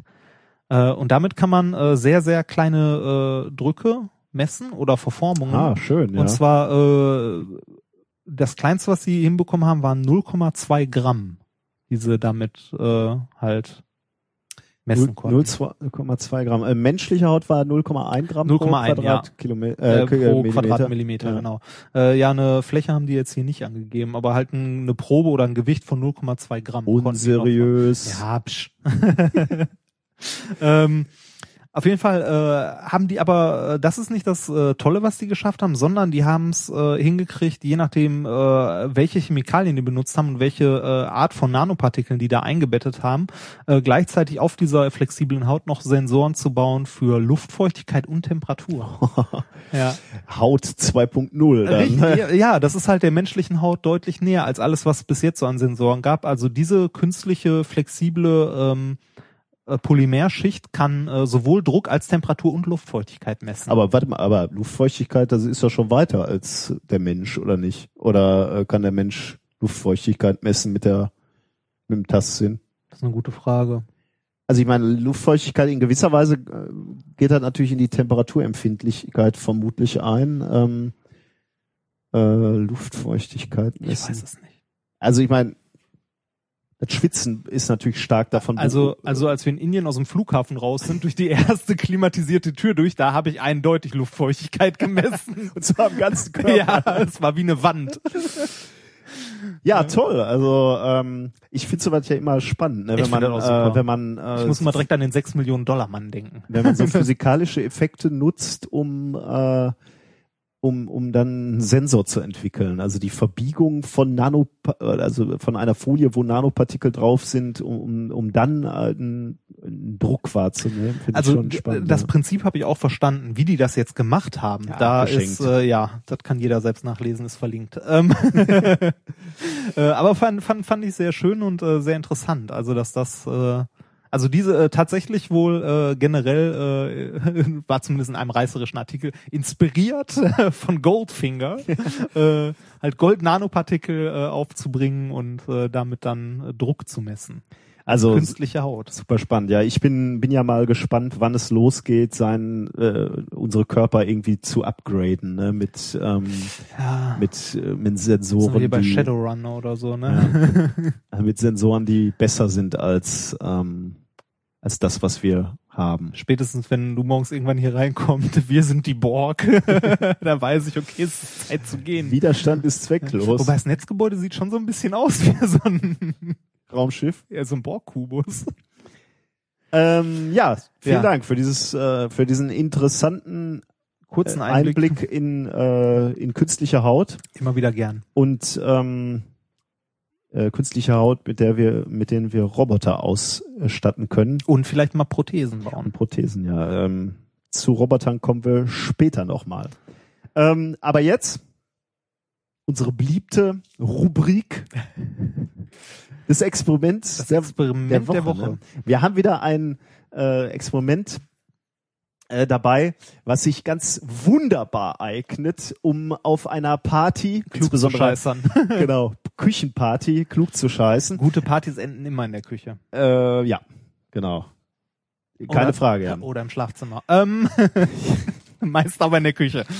Ja. Äh, und ähm, das... Ähm, Jetzt hast du mich völlig rausgebracht. Entschuldige. Verdammt. Ähm, ja, bei Partys äh, klug zu scheißen, ganz genau. Ähm, zumindest erstmal mit dem Phänomen, mit der Erklärung, schauen wir mal. Ähm, damit wird man eher äh, Geek und Nerd äh, des Abends äh, und sonderbar angeschaut. Dann endet die Party mit Sicherheit nicht im Schlafzimmer. Richtig. Aber... Äh, Ja, man, man ist zumindest Nerd des Abends. Man kann aber sagen, es gibt zu diesem Experiment tatsächlich wissenschaftliche Veröffentlichungen und damit kann man Preise gewinnen. Die Herren haben damit nämlich einen Preis gewonnen. Also, äh, erstmal, äh, worum geht's überhaupt? Wir reden hier lange rum. Äh, ich habe Folgendes mitgebracht. Und zwar ähm, habe ich hier äh, eine Packung Spaghetti aus hundert Prozent Hartweizengrieß, gut und günstig von Edeka. Gut, damit haben wir den heutigen Sponsor der Sendung. Nee, nee, nee, ich finde, das ist wichtig. Hast du bezahlt? Also, ja, na gut, man muss seine Quellen. Du hast uns ja aber in der letzten Woche schon erklärt, äh, wie du diesen diese Forschergruppe aus China äh, bewundert hast, die geschrieben hat, dass wo, sie ihren Schwamm, wo, wo, ja, wo sie ihren Schwamm gekauft haben. Ja, ist wichtig. Ja, besser als irgendwie so ein Paper, wo drin steht, specially prepared. Absolut, absolut. Ja. Also, du hast handelsübliche äh, Nudel-Hartweizenware aus dem Edeka. Ja, für Leute, die jetzt entsprechende Paper dazu lesen möchten, die entsprechen ungefähr dem Barilla Nummer fünf. In dem Paper wurden auch alle Sorten. Ja, ja okay. Ähm, so, jetzt gibt's nämlich ein interessantes Phänomen. Wenn ich mir diese Spaghetti nehme, ja. äh, an den Enden festhalte ja. und dann biege ich sie. Ja. Ähm, und äh, ich biege sie immer, immer weiter. Und äh, irgendwann wird Folgendes passieren. Sie wird oh. brechen. Und zwar ähm, ich guck mal nicht, das. wie man es erwarten würde, dass sie äh, in, in zwei Stücke bricht. So, ähm, so hier, ja, hier ist, ist es jetzt der, ja. der also genau. ich habe jetzt zwei ähm, Stücke in der Hand gehabt und äh, ja, einer, ah. einer ist hier weggeflucht. Ja. Ah, das ist ja interessant. Also ich habe zwei relativ, ich beschreibe das gerade mal, also ich, ich muss gerade zugeben, einmal hat es gerade hier nicht funktioniert. Ja, bei also mir auch nicht, deshalb vielleicht, auch das Lachen. Äh, vielleicht, aber ähm, meistens funktioniert es doch, also ich probiere es gerade mal. Ich glaube, wenn du ja, schnell, schnell machst, oder? Ist es, mhm, ja. Ich weiß nicht, so recht habe ich noch nicht rausgefunden, woran es liegt. Okay, aber ähm, in, in einer Großzahl der, äh, der Fälle. Also ich stelle gerade fest, äh, Reinhard, wenn, wenn ich mit einer ganzen Spaghetti mache und rechts und links an, anfasse, also schnell, ja, vielleicht doch schnell, ja. Ähm, also rechts und links äh, anfasse an den Enden und sehr langsam mache, scheint es auch mal nicht zu funktionieren. Aber nimmst, nimmst du nur so eine halbe Spaghetti und machst sie, funktioniert's Auch nicht. Okay. Aber meistens funktioniert. Ja, also äh, man hat man hat erstaunlich häufig, also eigentlich fast immer, zumindest wenn man die passenden Spaghetti hat, die scheinen nicht so gut geeignet zu sein, ähm, das Phänomen, dass äh, die Spaghetti nicht, wie man es im ersten Moment erwarten würde, nur in zwei Teile zerbricht. Also eigentlich würde ich ja erwarten, ich biege die, ich biege ja. das Spaghetti und ähm, am Punkt der stärksten Krümmung bricht die auseinander und fertig ist. Ja, danach, man hat zwei Teile. In der genau, weil rechts da, noch ein Teil und links. Genau, ja. Weil man hat halt Spannung und sobald es irgendwo bricht, entspannt ja. sich das Ganze halt und man hat nur noch zwei Punkte. Das, das passiert nicht, sondern das, was ich hier sehe, ist häufig, ich habe noch ein relativ großes Stück rechts und links in den Händen und so ein vielleicht, also ich gucke mir die Bruchstücke jetzt hier mal an, so, so, so ein Zentimeter, manchmal zwei, drei Zentimeter, aber jedenfalls ein kleineres Stück ähm, fliegt äh, durch die Gegend und ist losgelöst von äh, von ähm, von den anderen zwei Teilen. Das überrascht mich, muss ich sagen, weil äh, man man hätte halt genau wie du sagst erwartet, okay, irgendwo ist der schwächste Punkt, da bricht's durch und das war's. Ja, äh, und äh, dem ist, wie wir sehen, nicht so. Ja, kannst du und uns damit bist du in guter Gesellschaft. Das ist nämlich ein äh, Phänomen, da hat sich schon äh, der gute Herr Feynman den Kopf dran zerbrochen. Feynman? Ja. Der Feynman? Der Feynman. Der neulich hier noch äh, im Autotune gesungen hat und ja. den du äh, dafür ähm, gedisst hast? Ja. Okay. Möchtest, möchtest du noch ein Wort zu Autotunes sagen, wo wir gerade bei dem Punkt sind? das, äh, ja, ich, äh, wir haben noch Post bekommen. Ja. Und ein lieber Zuhörer äh, ist mir zur Seite gesprungen und hat, hat gesagt, hat, hat mir uns geschrieben, dass er die Autotunes eigentlich mag. Also während du die hier so ähm, gering schätzt, äh, habe ich aus der Zuhörerschaft Äh, Rückendeckung bekommen und vielleicht werden wir in Zukunft dann doch nochmal das ein oder andere ja, Autotune darfst, hören. Ja, nächstes Mal nochmal. Aber mal darfst du wieder. Heute haben wir erstmal was nicht Autotune okay. ist. Aber lass uns bitte zurück. Zum ja, zurück Zeit. Zum Experiment. Äh, da hat sich, wie gesagt, der Herr äh, Feynman schon den Kopf drüber zerbrochen. Und zwar einer äh, Anekdote zufolge äh, abends äh, beim Kochen mit äh, Daniel Hillis, äh, einem äh, Computerfachmann. Mhm. Ähm, haben die äh, gesessen, Spaghetti gekocht und äh, haben die zerbrochen. Da ist denen aufgefallen, warte mal, die zerbrechen immer in drei oder mehr Stücke und äh, ganz ja. selten nur in zwei Stücke. Warum ist das so? Dann haben sie wilde Theorien drüber äh, gestellt. In der Anekdote zufolge hat äh, Feynman noch äh, allen Bes Leuten, die Tage später zu Besuch kamen, Spaghetti in die Hand gedrückt und die gleiche Frage gestellt, warum ist das so? Äh, die sind aber nicht... Dafür war übrigens Feynman bekannt. Der hatte, er hatte immer... Ähm Der hat solche Fragen immer gerne gestellt, auch in der Mensa, wenn er mit Studenten mhm. oder, oder ähm, Doktoranden zusammensaß. Und er hat dann so ähm, so ähm, Gedankenspiele halt äh, gemacht, also einfach so äh, Abschätzaufgaben. So der die die klassische, also das ist jetzt keine von ihm, aber dieses äh, wie wie viele Bagger brauchst du oder wie viele L K Ws brauchst du, um Mount Fuji wegzutransportieren mhm. oder so. Aber so äh, wie viel wie viel Wassermoleküle kleben jetzt gerade an dieser äh, Oberfläche von von der von der mhm. Fensterscheibe oder so. Er wollte halt den den Studenten so ein Gefühl dafür geben, dass man mit mit Zahlen spielen kann und und mit mit sehr sehr groben Abschätzungen erstmal vernünftige ähm, Aussagen über die Natur treffen kann und und da, das eben zu ermutigen, also wie so ein Kind zu sagen, okay, ich versuche das jetzt einfach mal zu erklären. Ist er denn für, bezüglich dieser Spaghetti zu einer zu einer Antwort gekommen? Nee, ist er nicht. Oh. Der ja, das ist faszinierend, ne? Er war ja jetzt kein Schlechter, ne? Ja, richtig, richtig. Nee, äh, ist er nicht, tatsächlich nicht. Ähm, das nannte man später auch, also bis es dann irgendwann mal äh, gelöst wurde, das Feynman, äh, Feynman-Problem. Ach. Ja, das cool. Feynman-Spaghetti-Problem.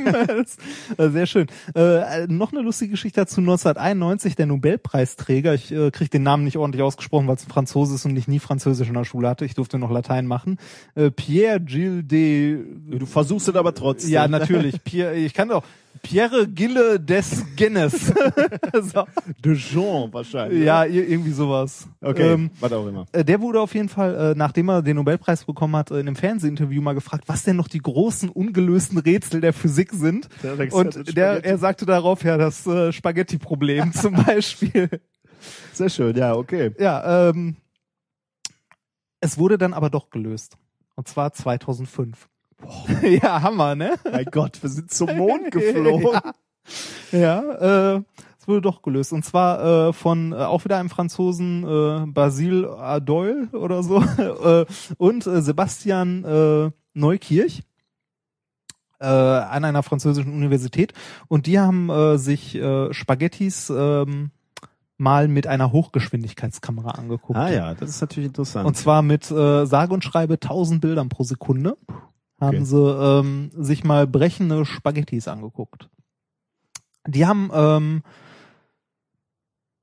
das aber dann so gemacht, äh, Spaghettis durchzubrechen, äh, ist halt, also immer wieder gleich durchzubrechen, ist jetzt auch nicht so leicht reproduzierbar. Und das ein, was eigentlich äh, interessiert, ist ja der Punkt, was passiert, wenn die erste Stelle gebrochen ist. Also das, was man normal erwartet, man äh, man biegt die halt, irgendeine Stelle ja. ist halt größer, also es wird nicht an der Stelle der größten Krümmung genau brechen, sondern weil äh, so eine Spaghetti im Allgemeinen nicht homogen ist, sondern äh, Defekte hat. Also Materialdefekte von der Fertigung. Was? Äh, ja. Jetzt kriegen wir eine Klage von Barilla. Ja. Ähm, naja, auf jeden Fall äh, wird die aber in der Nähe, also der äh, am höchst, am größten, ähm, an der größten Krümmung liegende nächste Defekt. Okay, da, ja. da wird's brechen. Also im Grunde erstes. genommen dann doch schon so, wie wir gerade gesagt haben. Wir würden erwarten, irgendwo ist die, ist der Schwachpunkt äh, und da bricht's. Also schon so, wie wir, wie unsere erste Vermutung war. Genau, so, so, so davon sind sie auch erstmal ja, ausgegangen, okay. dass das soweit halt ja. okay ist. Die Frage ist dann aber, warum zur Hölle bricht's dann noch weiter? Nochmal, ne? Im ja, Anschluss daran. Genau, okay. und, und mehrmals. Ja. Also die haben äh, mehrere Experimente gemacht und äh, so eine Spaghetti zerbricht immer so in drei bis zehn Teile. Ach, okay. Also, äh, aber auch nicht mehr als zehn. Mhm. Also mehr als zehn hat man nicht beobachtet. Ähm, auf jeden Fall haben die sich gesagt, okay, wir möchten erst den, wir möchten eigentlich nur den Punkt untersuchen, was passiert nach dem ersten Bruch. Und das haben die dann folgendermaßen gemacht. Die haben sich ein Spaghetti-Stück genommen, einer bestimmten Länge, haben das eingespannt ähm, und dann einfach losgelassen. Mhm. Also nicht weiter, ähm, ja.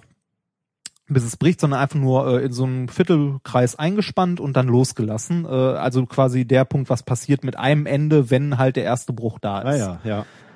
Ähm, und das halt mit einer Hochgeschwindigkeitskamera aufgenommen. Und äh, dann haben die festgestellt, dass äh, Folgendes passiert. Und zwar, wenn äh, die, Sp die Spaghetti bricht, ähm, ist nicht das, was ich vorhin gesagt habe, äh, tatsächlich Realität, dass Entspannung da ist. Also dass äh, halt durch den Bruch äh, die Spannung weg ist, sondern ähm, es äh, läuft eine Welle.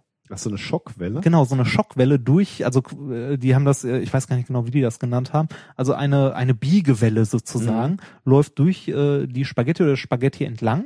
Ähm, teilweise äh, wird's an der Hand, also an dem Ende, wo du festhältst, wieder reflektiert. Ja. Und ähm, was halt eine stehende Welle auch teilweise dann ausbildet, beziehungsweise äh, mehrere, es laufen mehrere Wellen unterschiedlicher Frequenz entlang. Oh, das heißt natürlich dann... Wenn die sich ungünstig überlagern, genau, ja, hat man richtig. natürlich an, an mancher Stelle einen sehr hohen Ausschlag. Und da passiert dann tatsächlich genau. der nächste Bruch. Genau, das ist Ach. der Punkt. Ja, äh, man hat mehrere Wellen, die halt äh, sich überlagern, in, an äh, diesem Spaghetti entlanglaufen.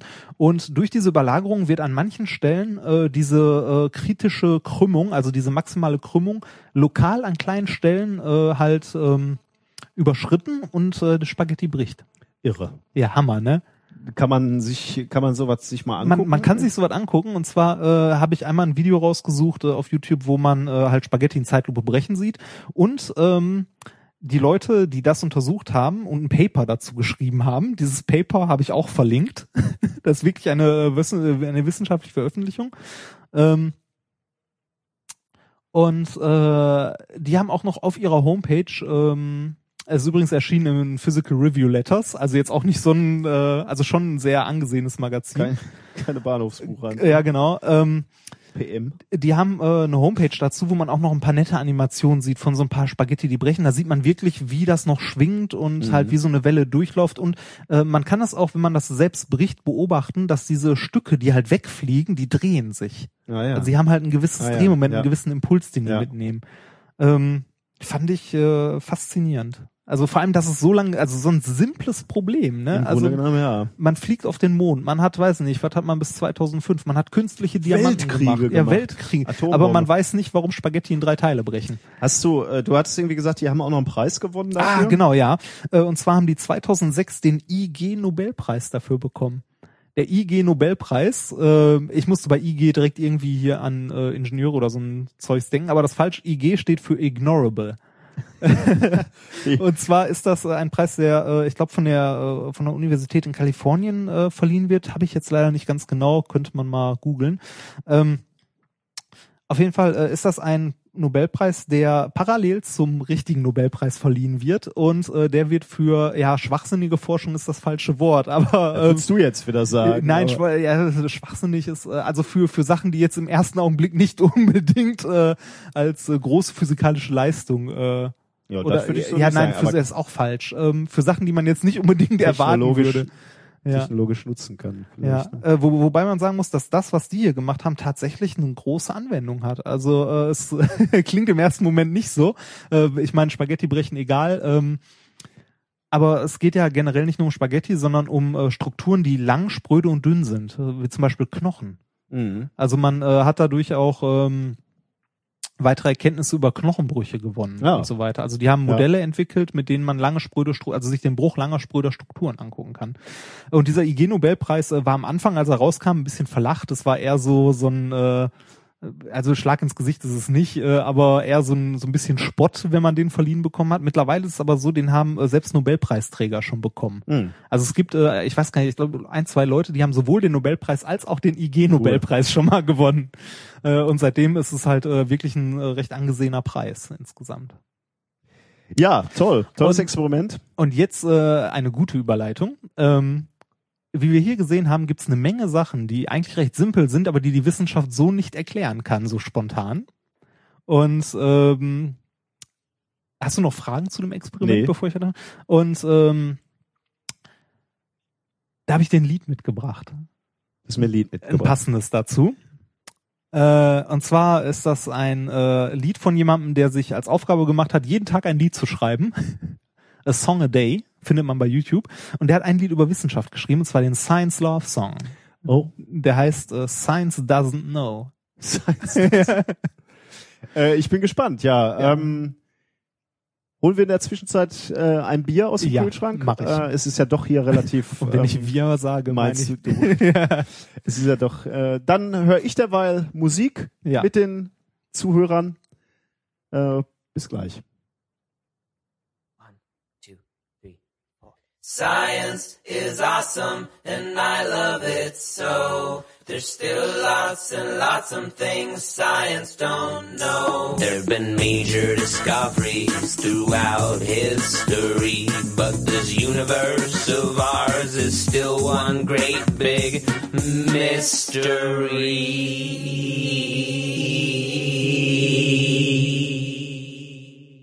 Why do we sleep? Science doesn't know. Why do we dream? Science doesn't know.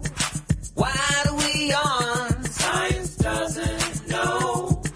Why do we blush? Science doesn't know. It's comforting to know that we don't know everything. Religion tries to go and explain it, but when science finds the answer, it'll be perfect and beautiful. It'll be testable and provable, and that's what I like. So, so science is awesome, and I love it so. There's still lots and lots of things science don't know. There have been major discoveries throughout history, but this universe of ours is still one great big mystery.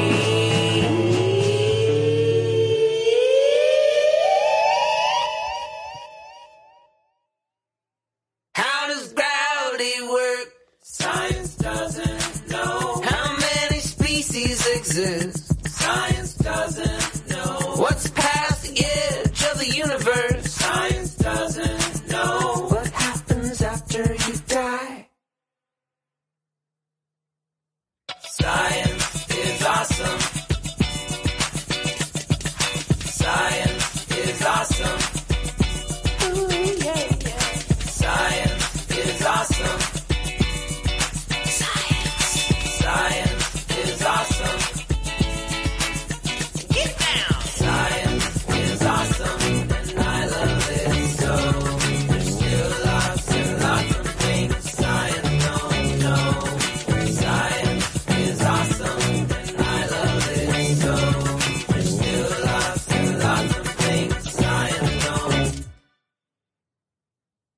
Ja, no, das aber war abrupt.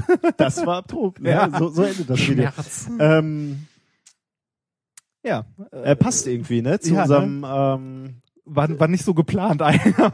Siehst du, spontan geht halt auch. Nee, ich meine im Sinne von ähm, äh, dem methodischen inkorrekten Ansatz hier. Äh, vieles, was die Wissenschaft oder wir nicht wissen, ist egal, wir reden trotzdem drüber. Äh, lass die Spaghetti mal liegen, die nehme ich nachher noch mit. Ich brauche ja was zu essen zu Hause. äh, ja, eben, äh, vielleicht hier erstmal ein paar Kalorien aus diesem frischen ja. Hopfen. Ja, ich, ha ich habe... Äh, Seit vielen Wochen trinke ich mal wieder mit. Ja, der geneigte Zuhörer... Du hast jetzt immer noch kein Borbecker Dampfbier probiert. Ja, ne? was, soll ich machen? Mal mit. was soll ich machen? Äh, wir haben heute... Ja, das jetzt, wo ich wieder mittrinke, bringst du ja wieder hier die billige Plöre. Äh, äh, billige, das Paulaner. Äh, was anderes, also ich... Äh, äh, Ich habe schon Weizen für dich mitgebracht. Ja, also da, ne, soweit. Also ich habe übrigens äh, gestern im Getränkemarkt gesehen, von Traugott Simon gibt's Bananenweizen. Fertig oh, gemixt, fertig mich. gemixt in der Pulle. Das Böse, Bitte nicht oder? Für mich, ne. Ja, nee, das würde ich dir auch nicht antun. Oh, hier sind Trikots drin. Hm. Wie Trikots? Trikots.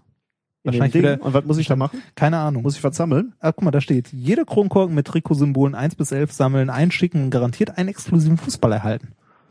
Wow. Wahnsinn. Einen exklusiven oh, Fußball. So. Gut. Okay, eins bis elf. Wir haben eins und elf. Herrlich? Ja. ja, das ist doch äh, ja. in erster Näherung haben wir. Ja, richtig. Die, die Grenzen haben wir schon mal abgesteckt. Prost. Prost, danke.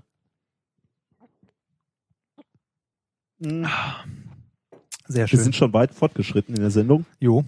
Ähm, aber irgendwie äh, nach so einem Urlaub äh, hat man auch ein klein bisschen Lust über die Wissenschaft zu reden, oder? Ja, ja. das sagen. Ich habe dir ein äh, spannendes Video mitgebracht. Ähm, ja, ich höre. Oder sehe. Darf ich sehen? Du darfst es sehen, ja. Das Hammer. Oh, ich weiß gar nicht, äh, wir sind gar nicht... Ähm, Was denn? Ich weiß gar nicht, wo wir jetzt hier reinsteigen. Ich habe äh, nur den Link hier. Aber wir gucken einfach mal. Ich äh, zeige dir mal dieses Video hier. Es geht mit Musik los. Was wir sehen, ist eine Sporthalle. Und in dieser Sporthalle wird äh, offensichtlich etwas aufgebaut. Also es ist eine große Sporthalle, nicht so ein kleines Handballfeld, sondern oh, eher so ein Fußballfeldgröße, würde ich fast sagen. Amerikanische Sporthalle. Ähm, ja, was siehst du da? Ah, ich sehe ein äh, Fahrrad, auf dem jemand sitzt. Große Flügel, die jemand dran baut. Sehr große Flügel, die sich drehen. Ja. Und... Äh, wenn man das so richtig sieht, sind... Meine Fresse, ist das Ding groß. Ja, also das muss tatsächlich in dieser Sporthalle sein, ja. ne, wie du siehst. Ähm, ja, der Fahrradfahrer sitzt in der Mitte, im Zentrum. Von ihm gehen so vier Achsen ab, würde ich so sagen. Ein Quadrocopter. Äh, ja, im Grunde genau. Und äh, an den vier Enden äh, dieses, dieses Kreuzes, äh, an dessen ja. äh, Mittelpunkt er sitzt, ähm, ist jeweils ein Rotor, kann man ja. sagen. Und der Rotor ist auch nochmal sehr beachtlich groß. Zu den Größen sage ich gleich nochmal was. Besonders schnell drehen die sich nicht, ne? Also vier, vier Rotoren ähm, von beachtlicher Größe. Und was er jetzt macht, er, ist, er hat halt getrampelt mit dem Fahrrad und darüber die Rotoren angetrieben und er ist abgehoben. Ja, Hammer. Also ein äh, Human-Powered Helikopter. Genau, ein, ein menschlich angetriebener Helikopter. Ähm. Das geht aber wahrscheinlich auch nur in der Halle, weil es da windstill ist, oder? Also tatsächlich war hier, ähm, tatsächlich, äh, hier steht bei dem Video, steht, äh, das ist irgendwie so ein A H S Sikorsky-Preis-Flight. Also die haben da irgendwie einen Preis für gewonnen. Ich wollte gerade sagen, ich habe das mal gelesen. Ähm, es gibt, es, es war lange, lange äh, Zeit einen Preis ausgeschrieben auf den ersten äh, Helikopter, der nur durch Muskelkraft abhebt. Ja, da hast du. Da ist er. Da hast Krass. Ähm, Schickes Ding. Ich, aber ich weiß gar nicht, hat, hat der gute Galileo Galilei das schon äh, sich ausgedacht? Ja, ja hat er. Hat er. Ähm, der, äh, der hatte schon Zeichnungen dazu gemacht, Konzeptzeichnung. Genau. Ne? Ja, die Jungs haben das Ding gewonnen, ähm, den Preis. Ähm, ich, wenn ich mich recht erinnere, ist, ist die Aufgabe gewesen, du musst eine gewisse Zeit in der Luft bleiben mhm. und du musst, äh, du darfst eben nicht irgendwo hin abtreiben. Du musst an der Stelle bleiben. Ja, kontrolliert. Ja, kontrolliert. So. Deswegen... Ähm, das, was du da siehst, ist die, die, da ist auch nochmal so ein Bereich abgespannt auf der Erde, in dem er dann geblieben ist, also in dem er wieder gelandet ist. Alles ne? andere wäre ja auch irgendwie eine Form von Gleiten oder so, ne? Also da könntest du ja wieder so einen Mischmasch machen. Ja, also ja. auf der Stelle bleiben ist halt die reinste Form der Kontrolle, würde ich jetzt ja. erstmal so sagen. Ja, hatten wir ja letztes Mal bei der Rakete. Genau, ja, genau. Ja, ähm, ja ich habe mich gefreut und habe sofort gedacht, super, ähm, das ist genau das, was ich brauche. Ähm, Da kann ich zum Einkaufen in die Stadt halt fliegen Zur Uni fliegen. Zur Uni fliegen mit meinem Fahrrad. Ähm, ich als begeisterter Fahrradfahrer kann das auch nur unterstützen. Das einzige Problem, und das hast du, da hast du den, den Finger natürlich gerade schon recht gezielt in die Wunde gelegt, ist, ähm, das Ding ist verhältnismäßig groß. Bisschen. Also der, es hat hier diese diese Sporthalle äh, ganz ganz massiv eingenommen. Ich muss ich, auch sagen, es sieht auch aus wie von Galileo höchstpersönlich entwickelt, also Äh, es mutet etwas äh, antik an. Es ist es ja. garantiert nicht, aber es ist... Es ich ich weiß auch. nicht, antik, also ich glaube, es mutet etwas filigran an. Du hast ja halt diese ja, sehr leichten ja. Strukturen, die, die mit einer Flügelhaut abgespannt sind. Mhm. Ähm, äh, du musst dieses Ding nämlich nicht nur groß, sondern auch äh, leicht bauen. Ja. Ähm, aber da, dazu kommen wir gleich. Also um, um dir nochmal ein paar Informationen zu geben und den Zuhörern... Ähm, Die, die Rotoren, die wir hier gesehen haben, und dafür brauch, brauchte dieses Gefährt vier, hatten Radius, also nicht Durchmesser, sondern Radius von zehn Meter. Oh. Also jeder Flügel zehn Meter, oh. Ra Radius, das heißt Durchmesser zwanzig, davon vier Stück. Er ja. ist schon groß. Ähm, jetzt äh, merke ich natürlich schon so ein bisschen meine, meinen Wunsch damit, zum Einkaufen in die Stadt zu fliegen oder zum Bäcker oder zum, zum Bier holen. Parkplatz. Schwindet ein bisschen der Parkplatz. Ja, ne? Also wo parkst du mit so einem Ding? Oh, das wird teuer, wenn du mehrere belegst und den ganzen Parkour füttern musst. Stimmt, ja. Die Sporthallen sind ja auch nicht so, äh, so viele da, wo, wo du mal eben landen kannst. Also es wird eng. Wobei zum Beispiel... Ähm in Essen ist es so, wenn du in der Innenstadt parkst ohne Parkticket und erwischt wird, ist es billiger, als wenn du eins hast, das abgelaufen ist. Ja, schlimm. ja. Das ist wieder so eine ja, super, ne?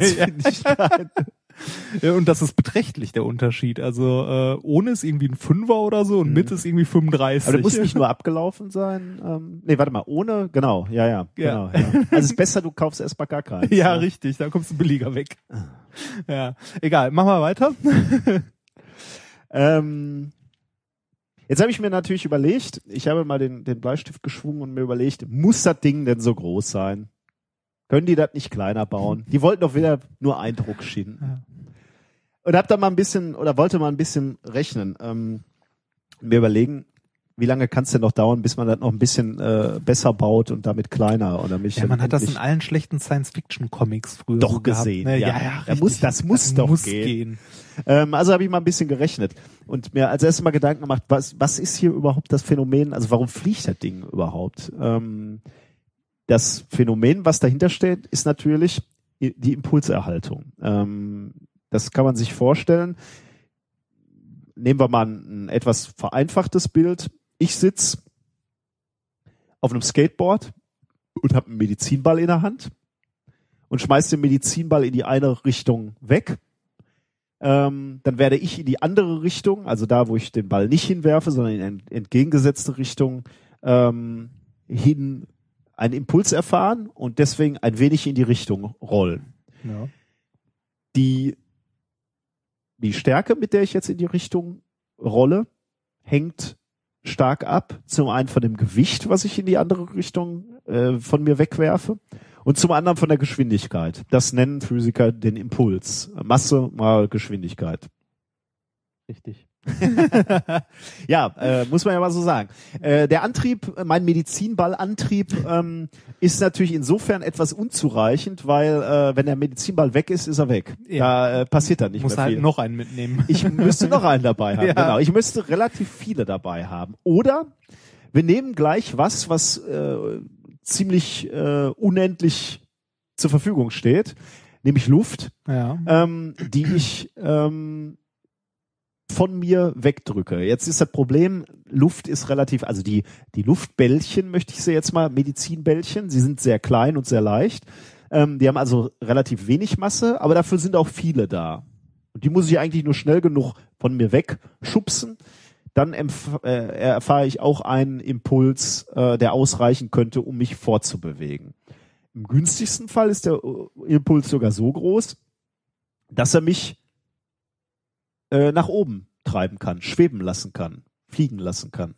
Dafür muss ich eben nur genug Luftmoleküle nach unten drücken und die auch noch schnell genug nach unten drücken. So einfach ist das. Impulserhaltung. Sehen Sie. Ich habe auch gerade gemerkt, ja. Das ist so leicht. Axel Stoll. Ja, ein bisschen. Oh je. Naja, gut. Ähm, ja. Funktionieren so auch die Flugscheiben? Ich glaube nicht. Ne. Ähm, gut, jetzt kann man, kann man sich überlegen, warum ist, der größte, warum ist ein großer Helikopter erstmal vorteilhaft? Ähm, also wir, wir können uns jetzt annehmen, wir, haben, wir bauen zwei Helikopter. Einen hier wie die Jungs, die das Preisgeld abgeräumt haben. Und ich baue einfach mal eins, ähm, was einen kleineren äh, äh, Rotor hat. Sagen wir einfach mal halb so groß. Ich will mal gleich halb so groß sein. Ähm, was heißt das? Halbe Rotorfläche bedeutet, um noch den gleichen Impuls zu haben, also ich brauche einen bestimmten Impuls, um in der Luft zu bleiben. Jetzt haben wir den Rotor halbiert, also muss die Geschwindigkeit, mit der ich die, die Luftteilchen nach unten stoße, doppelt so groß sein, um den gleichen Impuls zu erhalten. Ja. Halbe, halbe Anzahl der Teilchen, die ich nach unten stoße, dann muss ich sie mindestens doppelt so schnell nach unten stoßen, damit ich immer noch in der Luft bleibe. Okay, also wir haben den Helikopter halbiert. Ich muss jetzt nur schneller treten. Denn, ähm, was heißt denn schneller treten oder warum muss ich mehr Energie aufbringen? Nun, gleicher Impuls haben wir jetzt, aber bei einer höheren Geschwindigkeit. Jetzt können wir uns überlegen, wie viel Energie muss ich denn aufbringen jetzt? Äh, und Energie, kinetische Energie, errechnet sich, jetzt muss ich mal wieder eine Formel zitieren, aber das lässt sich jetzt gerade nicht verhindern. Kinetische Energie ist ein halb mal die Masse mal der Geschwindigkeit zum Quadrat. Ja. Ähm, Jetzt haben wir den einen Helikopter, unseren Ursprungspreisgeldhelikopter. Der hat, da, da setzen wir einfach nur, äh, setzen wir halt ein, eine bestimmte Masse an, äh, an, an, ähm, an Luftteilchen und eine geschw- gewisse Geschwindigkeit. Da haben wir eben diese Formel eins halb m v Quadrat. Jetzt bauen wir meinen kleinen, optimierten äh, Helikopter. Jetzt haben wir die halbe Masse, also ein halb mal halbe Masse, m halbe, mhm. mal der ähm, zweifachen Geschwindigkeit, also zwei v zum Quadrat. Äh, zwei v zum Quadrat gibt also vier v Quadrat.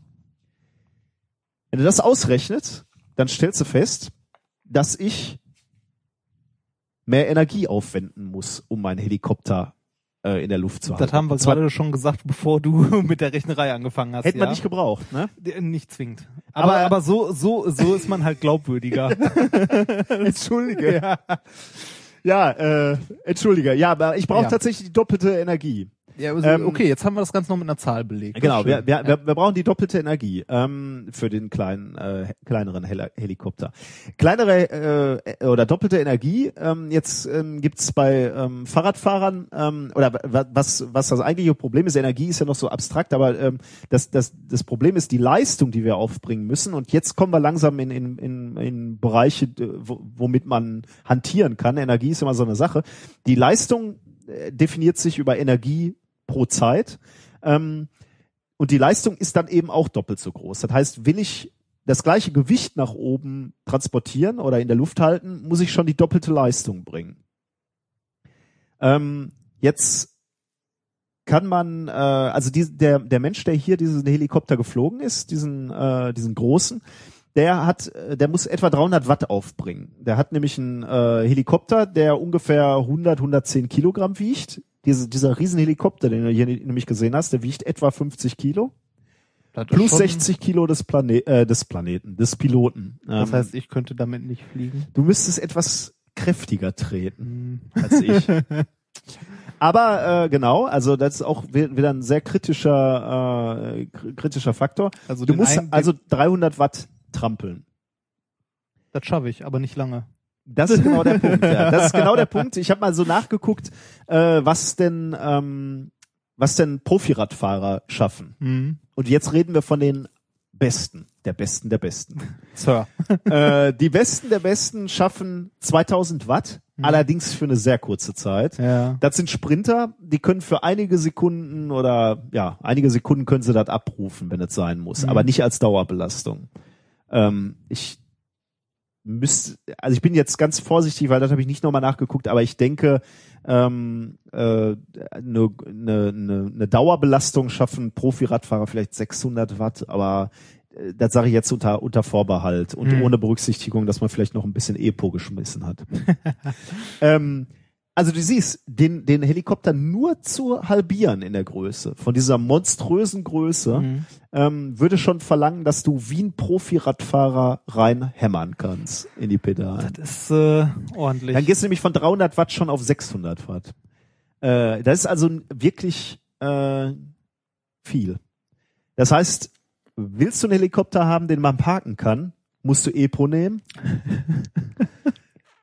Oder willst du jetzt zu Drogenmissbrauch aufrufen oder was? Nein, ich will überhaupt nicht zu äh, aus aktuellem Diese Anlass. Diese Tour ist sauber. Ja, das hat mir Erik Zabel auch ja. erzählt. Das schmerzt. Ne? Ja, das schmerzt. War bestimmt alles in der Zahnpasta. Das war der Herr Baumann. Der ja, ich glaube schon, hat. ja. Also, ähm, faszinierendes Video, wie ich finde, zu, äh, zu sehen, dass diese Träume von Galileo Galilei wahr werden. Ähm, wird so ein Teil mal fliegen? Oder werden, gut, das haben wir ja nur gesehen, aber wird es mehr davon geben? Ich denke ganz klar ja, weil es faszinierend ist und spannend mhm. ist. Wird sowas irgendwann mal ein echtes Transportmittel?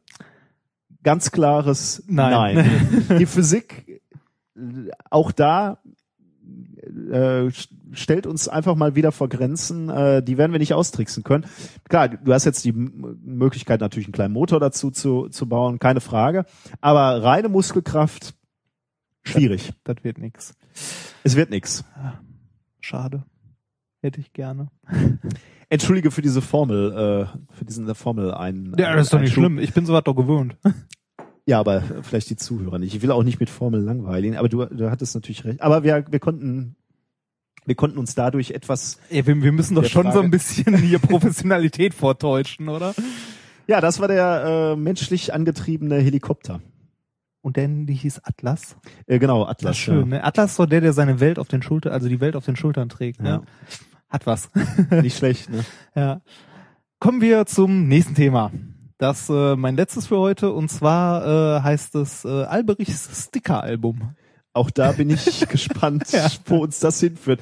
Kann, kann es eigentlich sein, dass unsere Themen immer weniger selbsterklärend werden? Ja, ein bisschen. Ne? Sollten wir dem Trend entgegenwirken und beim nächsten Mal vielleicht anfangen... Ja, ähm, ist aber auch schwer, schöne Titel zu finden, finde ich. Äh, mir fällt das sehr leicht. ja, das, aha. Okay, ähm, Alberichs Sticker-Album. Aber äh, wir hatten ja vorhin schon einen Tipp, Alberich. Sagt mir nichts. Äh, Nibelungensage. Hattest du gerade schon erwähnt? Ja, hatte ich. So höre ich dir Und zu. Auch mal in einem der letzten Podcasts schon mal. Ah. Mhm. Ja. Äh, Alberich hat äh, dem äh, lieben Herrn Siegfried äh, eine Kleinigkeit gegeben. Und zwar ähm, einen Schuss in seine Schulter. Nein, Nein das war der andere. Alberich war der der Typ, der Zwerg, der ihm äh, die Tarnkappe gegeben hat. Ah, ja, ja, Tarnkappe genau. Tarnkappe hatten ja. wir schon mal, ja. Stimmt. Ähm, mich. Und äh, worum es heute geht, ist Alberichs Sticker-Album. Es geht nämlich, neben der Tarnkappe äh, haben äh, Leute etwas Interessantes entwickelt und äh, versuchen das gerade zu crowdfunden, um mal eine größere Studie damit zu machen.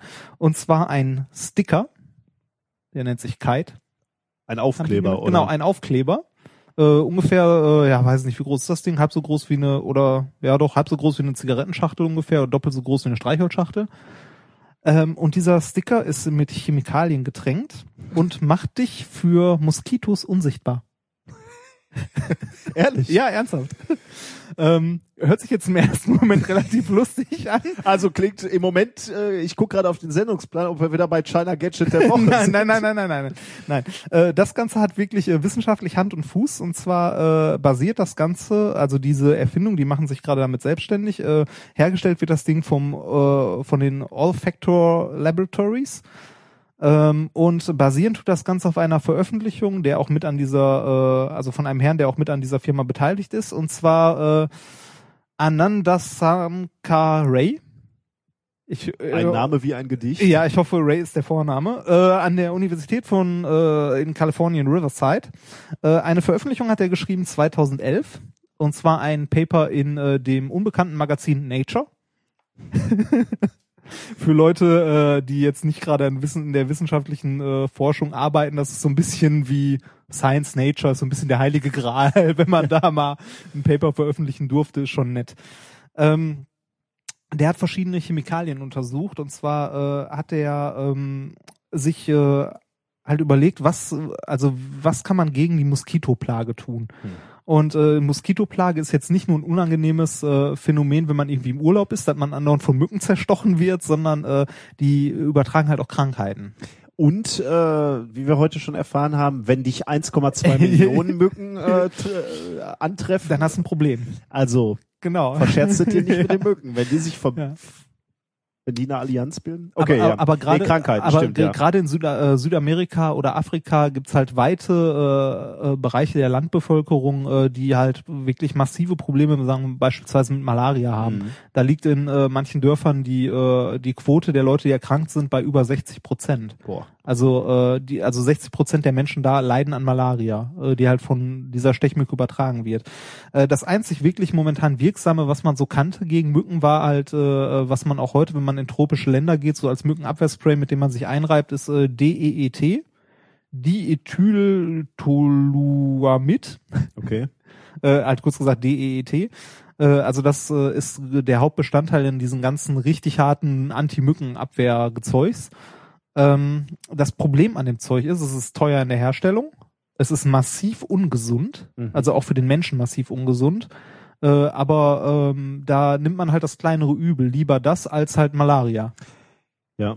Äh, und äh, das ist jetzt ein, ein Mückenabwehrmittel, was nur da benutzt wird, oder ist das auch in, in handelsüblichen? Das, äh, in, in dem äh, beliebten äh, Anti-Mücken-Spray Antibrumm. Kennst du Antibrumm? Nein, Antibrumm kenne ich nicht. Das ist ein... Ah doch, wohl, wohl, habe ich sogar mit... Ja, es gibt es gibt eine Version von Antibrumm, wo auch D E T drin ist, und zwar das Tropic.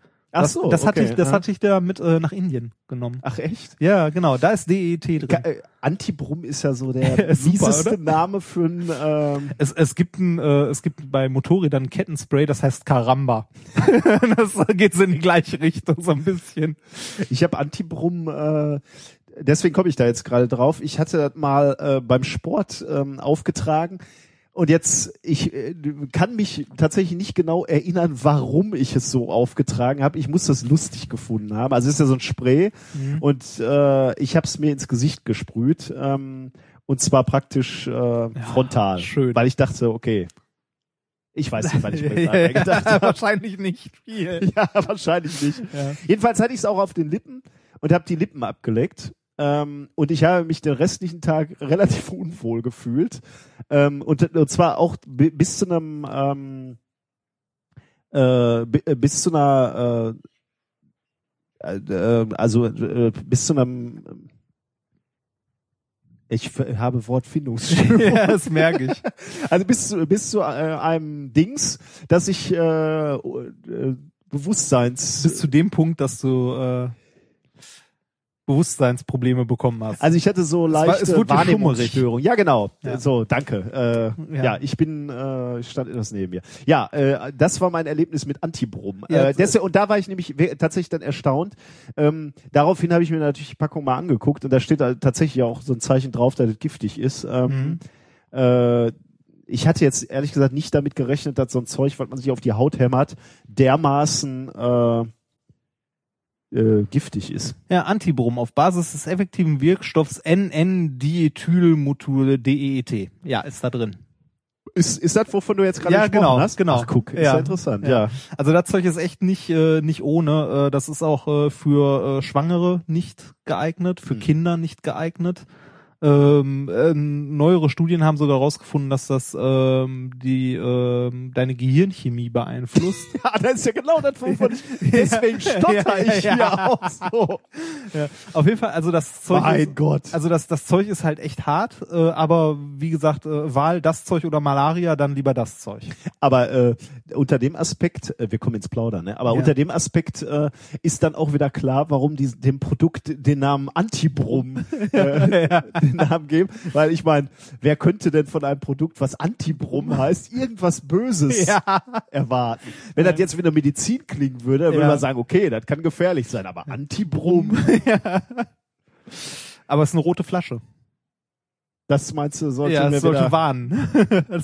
Nein, kommen wir zurück äh, zum Thema. Also dieses Zeug ist auf jeden Fall nicht gut. Ähm, und äh, um Alternativen zu finden, hat sich äh, dieser Herr ähm, halt verschiedene andere Chemikalien angeguckt und ähm, hat diverse äh, ja Düfte beziehungsweise Sachen gefunden, also Chemikalien, die halt ausdünsten, die äh, auch vermeiden, dass du von äh, Moskitos erkannt wirst oder gestochen wirst. Mhm. Weißt du, wie Moskitos dich finden? Also äh, also weibliche Moskitos, weil das sind die, die äh, die dich hauptsächlich stechen, die auf einer Mahlzeit aus sind. Ähm Also ich hätte jetzt äh, vermutet, dass es schon irgendwas mit Geruch zu tun hat. Ja, geht so in die Richtung. Ja, weil ich, äh, die Geschichte darf ich vielleicht auch noch kurz ein. Äh Komm. Der, und wieder erzählt der alte Herr vom... Tatsächlich vom Krieg. Ja. Ja. Ich war ähm, in meiner Jugendzeit relativ viel wandern in Lappland. Ah. Äh, und Lappland ist äh, natürlich schon so ein äh, Land, äh, wo äh, wo es Moskitos gibt, viele. Also insbesondere im im im Sommer, wenn die Larven schlüpfen in den in den Seen mhm. dort. Ähm, und wir hatten auch äh, so ein klassisches Mückenabwehrzeug. Wie hießen das damals? Keine äh, Ahnung. Ich hätte jetzt bald Paral. Sagen, ja, irgendwie sowas. Ja. Paral war es nicht, aber irgendwie sowas, was da aufträgst auf die Haut äh, dabei. Und da haben uns die Einheimischen dann gesagt, äh, das könnt ihr gleich vergessen. Das, äh, da gewöhnen die sich dran. Das ist ähm, auch ein Punkt. Gegen D E T sind manche Mücken immun. Die, die erkennen das dann irgendwann und dann hat es sogar den gegenteiligen Effekt. Die, die erkennen halt diesen spezifischen Geruch und sagen, okay, da muss ein Mensch drunter sein. Ah. Und das Einzige, was die uns gesagt haben, was funktioniert, äh, ist so ein Hausmittelchen. Das haben die uns dann auch verkauft. Hat aber nebenbei Zufall. auch, nein, hat aber tatsächlich auch funktioniert. Und das war im Wesentlichen Asche. Also das war so ein fettiges Zeug aus Asche, ähm, wo Asche eingerührt wird. Und das hast du, damit hast du dich eingerieben und hast wirklich gerochen wie Lagerfeuer. Mm. Ähm, das hat aber funktioniert und zwar extrem gut. Also ähm, Mücken sind danach äh, für Wochen, also äh, haben es gelegentlich nochmal aufgetragen, aber mm. die sind eben nicht mehr auf uns draufgegangen. Ähm, deswegen vermute ich, dass Geruch in gewisser Weise was damit zu tun hat. Ja, äh, genau genommen, ähm, er, Moskitos ähm, nehmen den, das C O zwei, das du ausstößt, ja. wahr. Und äh, daran erkennen die quasi ihre Mahlzeit, Boah. am C O zwei. Das ist ja irre. Das ist Hammer, ne? Und äh, D E T äh, D E T funktioniert folgendermaßen, das flasht dieses System von denen, womit die C O zwei erkennen, voll, also quasi so ein... Äh, Hauptan Au Ausschlag quasi? Ja, genau, ein, einmal an Anschlag und die äh, sind verwirrt und wissen nicht mehr wohin. Ja, sehr cool. ja. ja. Äh, und äh, dieser nette Herr äh, an der mit dieser Veröffentlichung im Nature hat jetzt äh, drei Chemikalien äh, halt genauer untersucht, die vielversprechend sind. Und zwar eine Chemikalie, äh, mit der der äh, Mücken anlocken konnte. Konnte. Also wo sie gezielt hingehen. Ähm, eine, äh, die ähm, die Moskitos generell stört, äh, das C O zwei zu entdecken, ähm, indem es halt überlagert. Und äh, eins, äh, das genau wie D E T funktioniert, und zwar äh, das System der Moskitos auch komplett einmal an den Anschlag fährt. ähm, das Besondere an den Chemikalien, die der äh, benutzt hat, ist, die äh, sind äh, lebensmittelverträglich. Ah, die ja. kannst du rein theoretisch essen. Das ist natürlich, also sollte man jetzt nicht, aber ähm, die sind halt äh, selbst für Kleinkinder ungefährlich. Das heißt, Antibrumm zu Hause lassen und genau. dieses Zeug kann ich... Genau, und äh, die haben jetzt Folgendes gemacht, diese Chemikalien in einer gewissen Kombination auf Sticker aufgebracht und diese kleinen Sticker heftest du dir irgendwo an die Kleidung. Cool. Und ja. ähm, du hast, äh, also die halten bis zu achtundvierzig Stunden, äh, machen die dich für Moskitos unsichtbar. Und wofür die jetzt gerade Geld suchen, also ein Crowdfunding-Projekt auch, ist äh, halt diese, diesen, äh, das erste Batch, also die erste größere Menge dieser Sticker herzustellen und damit mal äh, diverse Dörfer in Afrika zu versorgen, um mal zu gucken, äh, wie das so im Großversuch äh, funktioniert. Ja, schön. Also, aber dafür müsste doch Geld geben, oder? Da, äh, die haben ihr erstes äh, Funding-Ziel innerhalb weniger Tage erreicht. Ja, das also äh, ja. das das ging sehr sehr schnell. Die wurden, die haben auch Geld bekommen, unter anderem hier von der äh, Bill Gates Stiftung. Hm, ja, dafür. Ja. Also von diversen Stiftungen, äh, von äh, der Regierung, äh, also Geld äh, geht, also ist kein Problem, aber ich finde die Idee so geil. Du ja, haust, ballerst ja. dir irgendwo einfach nur einen Sticker an äh, an die Kleidung und äh, die haben auch ein schönes Werbevideo und so, kann man sich mal angucken. Also, was ich auch hochinteressant finde, ist, dass, dass du äh, feststellst, okay, C O zwei lockt, ähm, lockt die Moskitos an, dann könntest du dir natürlich irgendwie die Füße brechen, das C O zwei Signal, was wir aussenden, zu übertünchen ja, ja, genau. oder, oder zu kaschieren. Und du machst genau das Gegenteil. Ja. Du, du haust einfach so viel C O zwei raus oder, dann, oder was ähnliches. Oder halt. ähnliches, ja. damit die Sensoren überlastet sind. Ja. Das ist natürlich irre. Das erklärt auch, warum äh, Moskitos immer dann auf, äh, auf Gru äh, Gruppen gehen, die draußen im Garten sitzen, ähm, wenn die gemütlich beim Bier zusammensitzen. Da kommt ja auch C O zwei raus aus dem Bier. Ah. Ja, da wird's methodisch inkorrekt ja. mal wieder, ne? Aber ja, ja, das war äh, mein zweites. Äh, es gibt Hoffnung. Nettes kleines Thema. Die Tarn, die die Mückentarnkappe. Alberichs Stickeralbum. Ja, also, komm. Ich bitte dich. Äh, äh, was denn? Also, kennst du nicht diese kleinen Stickeralben? Alberich hatte sowas bestimmt auch. Du glaubst nicht, wie viel Geld ich als äh, als Kind da rein. Hast du Fußballbilder gesammelt? Nee, ne? Äh, nein, du aber Ghostbusters-Stickers äh, oh, unter anderem. Ich habe natürlich Fußballbilder gesammelt. Ich habe auch Captain Future Sticker gesammelt. Ja. Und, äh, was habe ich denn sonst noch so gesammelt? Ja, aber im Wesentlichen Fußball. Da konnte ich ja nicht so viel mit anfangen. Wrestling-Karten. Ehrlich? Ja, natürlich. Mein Gott. Ja. Du hast Wrestling geguckt? Ja. Das war, ich war jung und brauchte die Unterhaltung. Hattest du auch so einen leichtes, leichten Konflikt, ähm, der, der, so, so einen äh, fast philosophischen Konflikt in dir, äh, ob das, was du da siehst, oder du wusstest, ob intellektuell wusstest du schon, dass es nicht echt ist, ja. aber du wolltest es ja. nicht wahrhaben. Ja. Ja, ist ja fast so ein ähnlicher Konflikt, wie, man, wie manche Leute mit der Religion haben. Ne? Ja, da ist wieder ein anderes Thema. Ich habe äh, heute gesehen, was ich an Kirchensteuer zahle und bin darüber nicht glücklich. Echt? Was zahlt man denn so? Ähm, mit der... Äh, Warte mal, wenn du das jetzt sagst, können die äh, Zuhörer ähm, darauf schließen, wie wenig du hier äh, unter mir verdienst. Ne? Äh, ja, ich äh, dank dir verdiene ich ja bald ein bisschen mehr. äh, und da wird's dann mit der Kirchensteuer relevant, weil dann verdiene ich nämlich zu viel, als dass ich das am Ende des Jahres alles wiederbekommen hm. würde. Ähm, Es sind äh, im Monat äh, eine zehn äh, multipliziert damit. Und das äh, im Monat. Echt? Ja. Das ist, das ist für mich nicht wenig, möchte ich mal sagen. Ja, ja. Hm. Gut. Naja. Okay. Ähm, Der Papst muss seine Goldketten. Äh, ja, richtig. Wir brauchen neue Kirchen. So. Hammert. Ähm... Themen sind durch, ne? Kann man ja, sagen. Ja, Themen sind durch. Aber ich habe noch was für dich. Ja. Äh, ich was ich dir zeigen möchte, da bin ich gestern noch äh, darüber gestolpert und ich fand's ähm, äh, sehr interessant. Äh, ich muss sagen, ähm, es ist der coolste Wettkampf, von dem ich je gehört habe. Irgendwie. Oh, das, die Latte liegt hoch. Ne? Äh, wo wir gerade über Wrestling gesprochen haben, oder? Wie hoch kann da die Latte noch?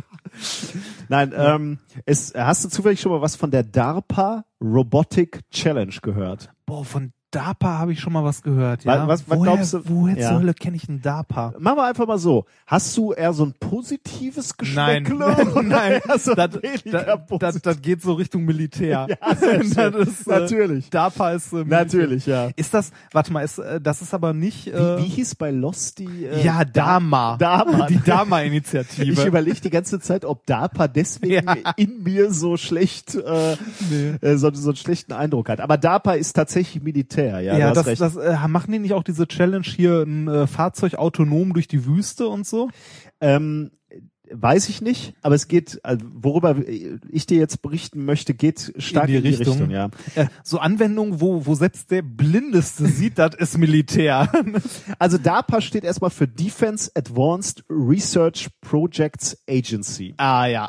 Ist ähm, tatsächlich... Also die, die richtig viel Geld haben. Genau, ist eine, äh, oder nee, ist die größte ähm, ähm, Forschungsorganisation der United States äh, oder des United States Department of Defense. Mhm. Defense, ja, natürlich. Reinhard, nicht Defense. Angriff. Ja, ja, ich weiß. Ist alles def defensiv. Ja, äh, wie, wie, wie heißt das hier bei uns nochmal? Äh, Heimatschutz? Nee, Heimatschutz? Nee, ja, genau. Nur die Gegenwehr, ne? Natürlich. Also, ähm, Ach, doch, das ist äh, tatsächlich, äh, ich habe mal ganz kurz gegoogelt, ähm, mit dem durch die Wüste fahren, das ist die DARPA Grand Challenge. Ah, okay, ja. äh, die finde ich auch schon ganz spannend, ja. Ähm, das, wovon ich dir äh, be berichten möchte, finde ich äh, noch einen Tacken äh, interessanter.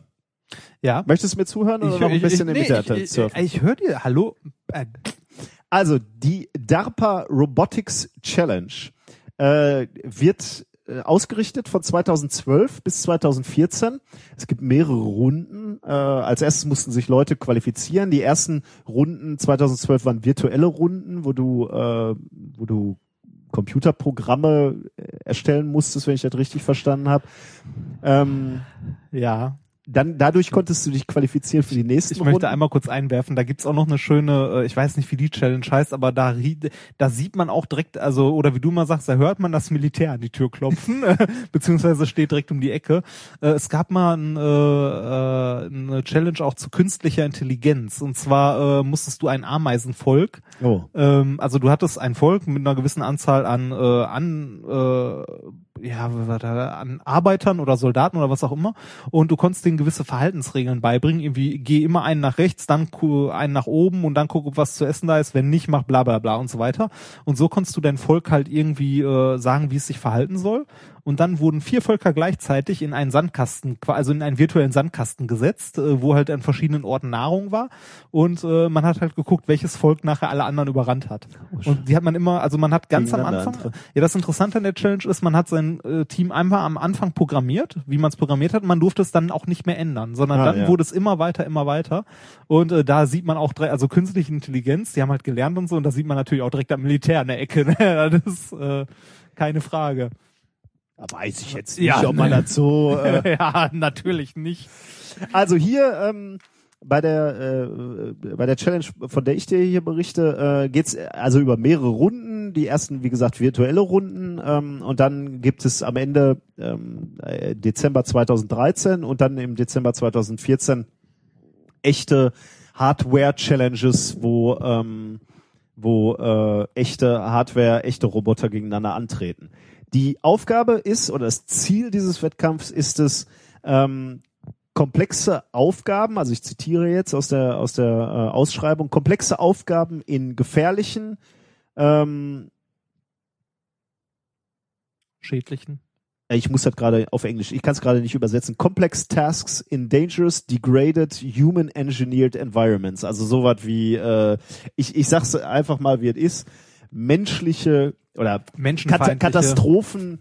Äh, Szenarien, äh, in Katastrophenszenarien sollen diese Roboter äh, komplexe Aufgaben erfüllen. Ähm, die sind da auch etwas äh, etwas konkreter geworden. Also die die Ausschreibung beinhaltet natürlich auch die Aufgaben, äh, die die erfüllt werden sollen. Und zwar äh, sind das acht insgesamt, äh, die am Ende durch diese Roboter, humanoide Roboter, durchgeführt Ach, werden schön. sollen. Ähm, wobei, das weiß ich gar nicht, ob, aber da kommen wir, ob die humanoid sein sollen, da kommen wir gleich noch zu, aber ähm, ähm, also humanoid würde heißen, die sollen aussehen wie Menschen. Oder zumindest zwei Arme, zwei Beine. Das resultiert fast aus den Aufgaben, denn ich lese dir mal eben vor, was, was diese, diese Roboter alles äh, am Ende leisten, dieser Challenge oder? leisten sollen. Die sollen ein Versorgungsfahrzeug fahren, also ein Fahrzeug, wie es Menschen fahren. Krass. Ähm, die sollen ähm, über ähm, über Geröll und Schutt äh, sich bewegen können. Die sollen ähm, Schutt äh, und ähm, ja ähm, sagen wir mal Schutt äh, von einem Eingang entfernen können, der diesen Eingang ähm, blockiert. Die sollen eine Tür öffnen und ein Gebäude ähm, betreten. Die sollen eine Leiter erklimmen ähm, und auf so einem industriellen äh, Laufweg, äh, wie, wie man das so in, in, in, in so Industrieanlagen ähm, findet, äh, traversieren, also herlaufen. Ähm, die sollen ein Werkzeug benutzen, um durch eine ähm, Concrete ist ähm, Beton. Betonplatte sich zu arbeiten. ähm, die sollen ein leckes Ventil in einer Pipeline schließen können, ähm, und ein Bauteil in einer Kühlpumpe ersetzen können. Das sind aber Aufgaben, das ist, also eine von den Aufgaben ist schon für einen Roboter. Äh also du hörst, wenn, wenn so ein Roboter kommt, kann ich dich im Grunde genommen im Labor ersetzen. Das wird noch dauern. Das stimmt, ja. Also, und ähm, Das Besondere an dieser, äh, an diesen, also diese, das, das ist das Finalspiel quasi. Da sollen die Roboter gegeneinander antreten und ähm, das soll äh, Ende zweitausendvierzehn stattfinden. Da bin ich aber gespannt. Das möchte ich sehen. Also die Aufgaben sind ja echt nicht ohne. Die sind nicht ohne, ja. Und äh, weil, weil man ja natürlich jetzt sagen könnte, okay, welche Firma kann sich sowas leisten, so einen Roboter zu entwickeln? Brauchen sie nicht, denn der Roboter wird gestellt. Ähm, die, der Roboter wurde, also zumindest die Grundbasis dieses Roboters ja. wird gestellt. Ähm, von, von wem? Der, von der DARPA. Äh, die, die DARPA hat in der in Vorausscheidung bereits ein System entwickelt, auf dem äh, dieses äh, dieser Wettkampf basieren soll. Okay. Und diesen Roboter, ich zeige dir das hier mal eben, ich mache das mal gerade an, ich weiß jetzt nicht genau, wie, wie laut dieses Video ist, ich hoffe nicht zu laut.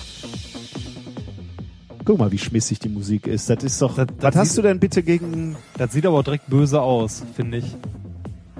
Äh, das Video verlinkt man natürlich auch. Hier sieht man den Roboter, der ist humanoid, also man, man sieht Beine, man sieht Arme, ähm... Musik schlimm, ey. Ja, die, schlimm, die Musik ist schlimm. Ich äh, lass dir mal hier diese Projektskizzen, lasse ich mal weg. Ich zeige dir gleich die Videos, wo er sich bewegt.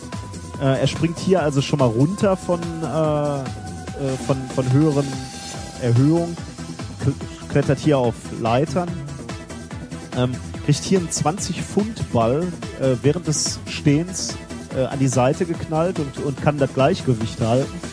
Ähm, bewegt sich jetzt hier auf dem Laufband und ihm werden Hindernisse in den Weg gelegt und er gleicht diese Hindernisse aus. Die sind jetzt noch nicht so spektakulär, das sind nur so, ähm, Holzplanken. so Holzplanken, aber immerhin äh, gleicht er die autonom aus.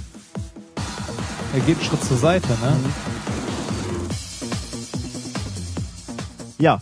Ähm, ich muss sagen, ich diese, diese, diese Basiseinheit wird jetzt den, den Leuten, die sich in den Vorrunden qualifiziert haben, zur Verfügung gestellt und mit dieser Basiseinheit können die arbeiten, programmieren und ähm, daraus ähm, ihr Wettkampf äh, ich finde, das geht schon Roboter Richtung machen. Gruselig.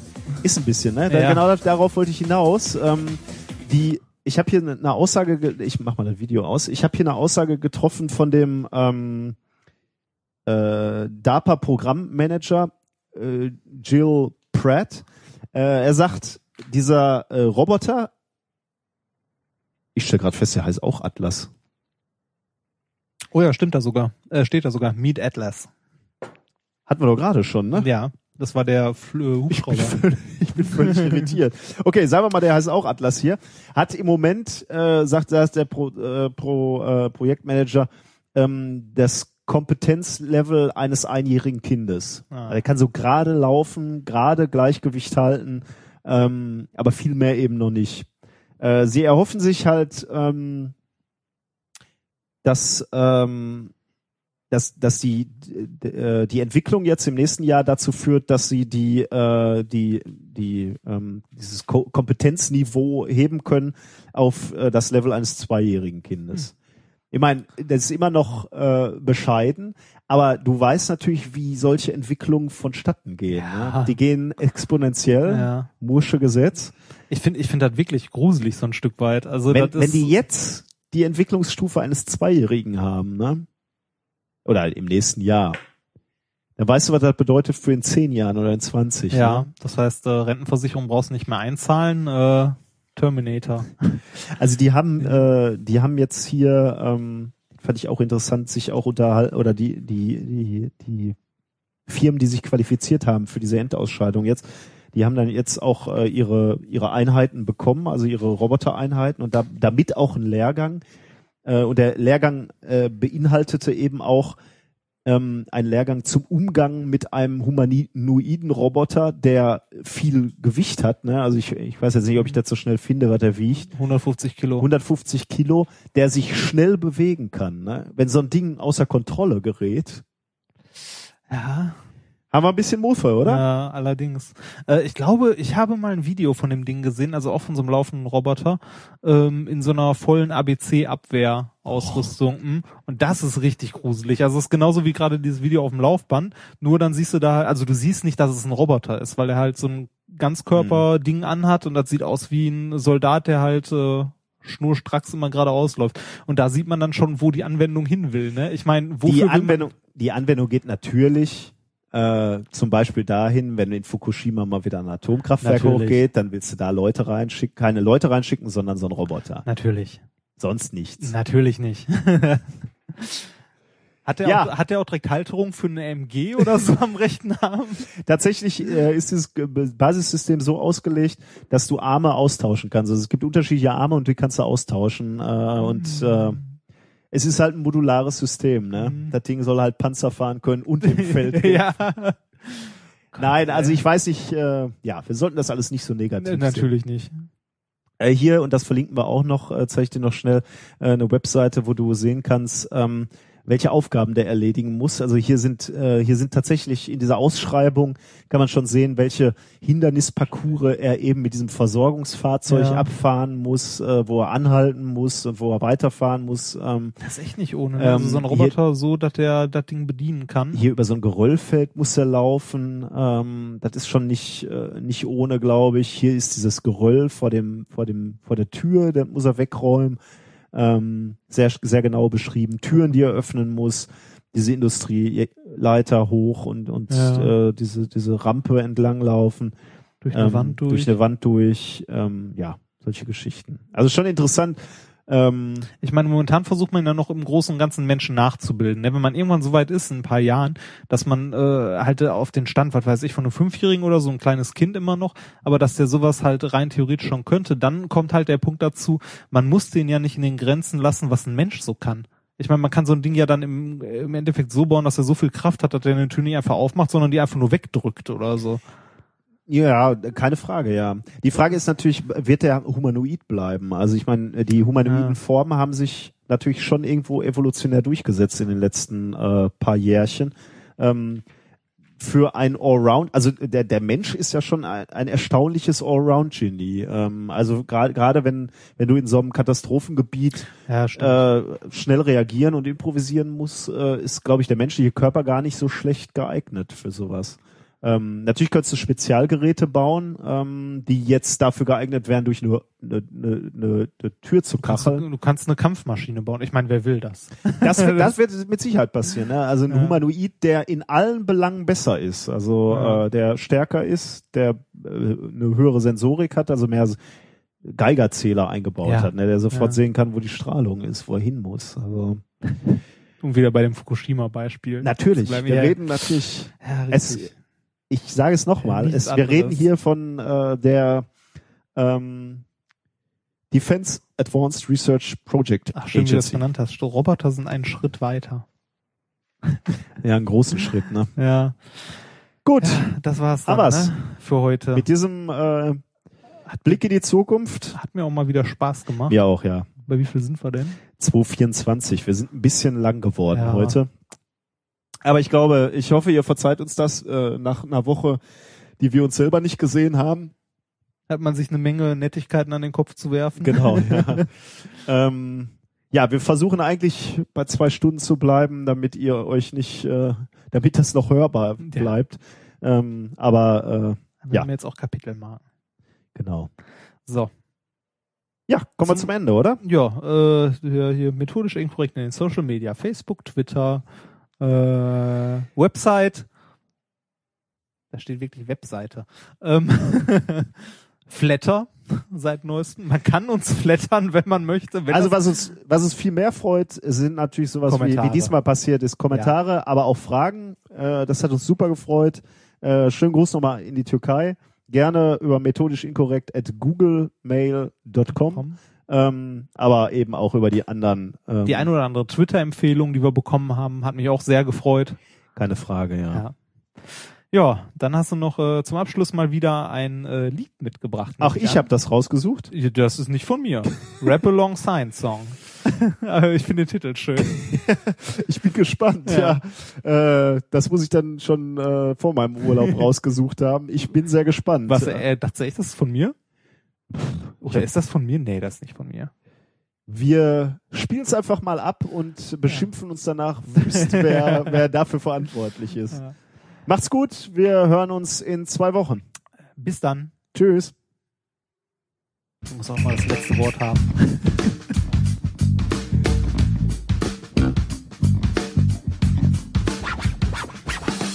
Will you grow up to be a microbiologist, a physicist, a chemist, or a paleontologist? You could be a botanist. botanist or a geologist. If you love the sciences, then be a scientist.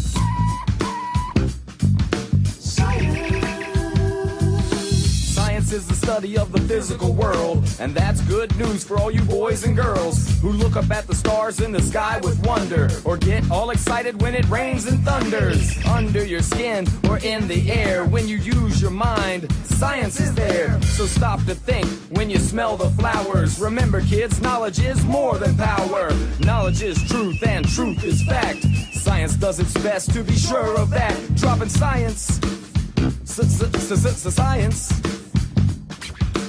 Science, science. Will you grow up to be a microbiologist, a physicist, a chemist, or a paleontologist? You could be a botanist or a geologist. If you love the sciences, then be a scientist.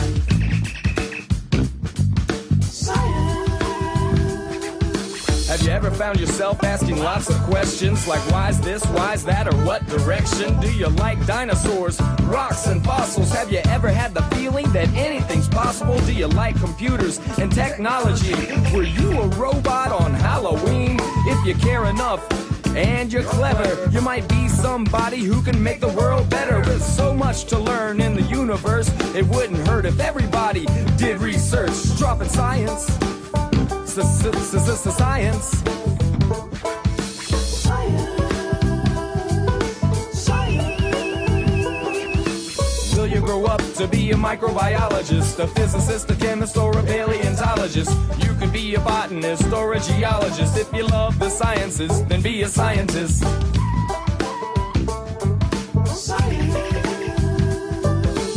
Information is great and education is cool, so motivate in the morning and get ready for school. Someday you'll study the scientific method. You may experiment, but you'll use good ethics. For you it won't matter when the test is, because you are intelligent, healthy, and rested. The time has come to restart this song. If you didn't know this was a rap along, and if you heard words that you don't understand, then use a dictionary and ask your friends. We're dropping science. S-s-s-s-science. Yeah, you know we're dropping science. S-s-s-s-science.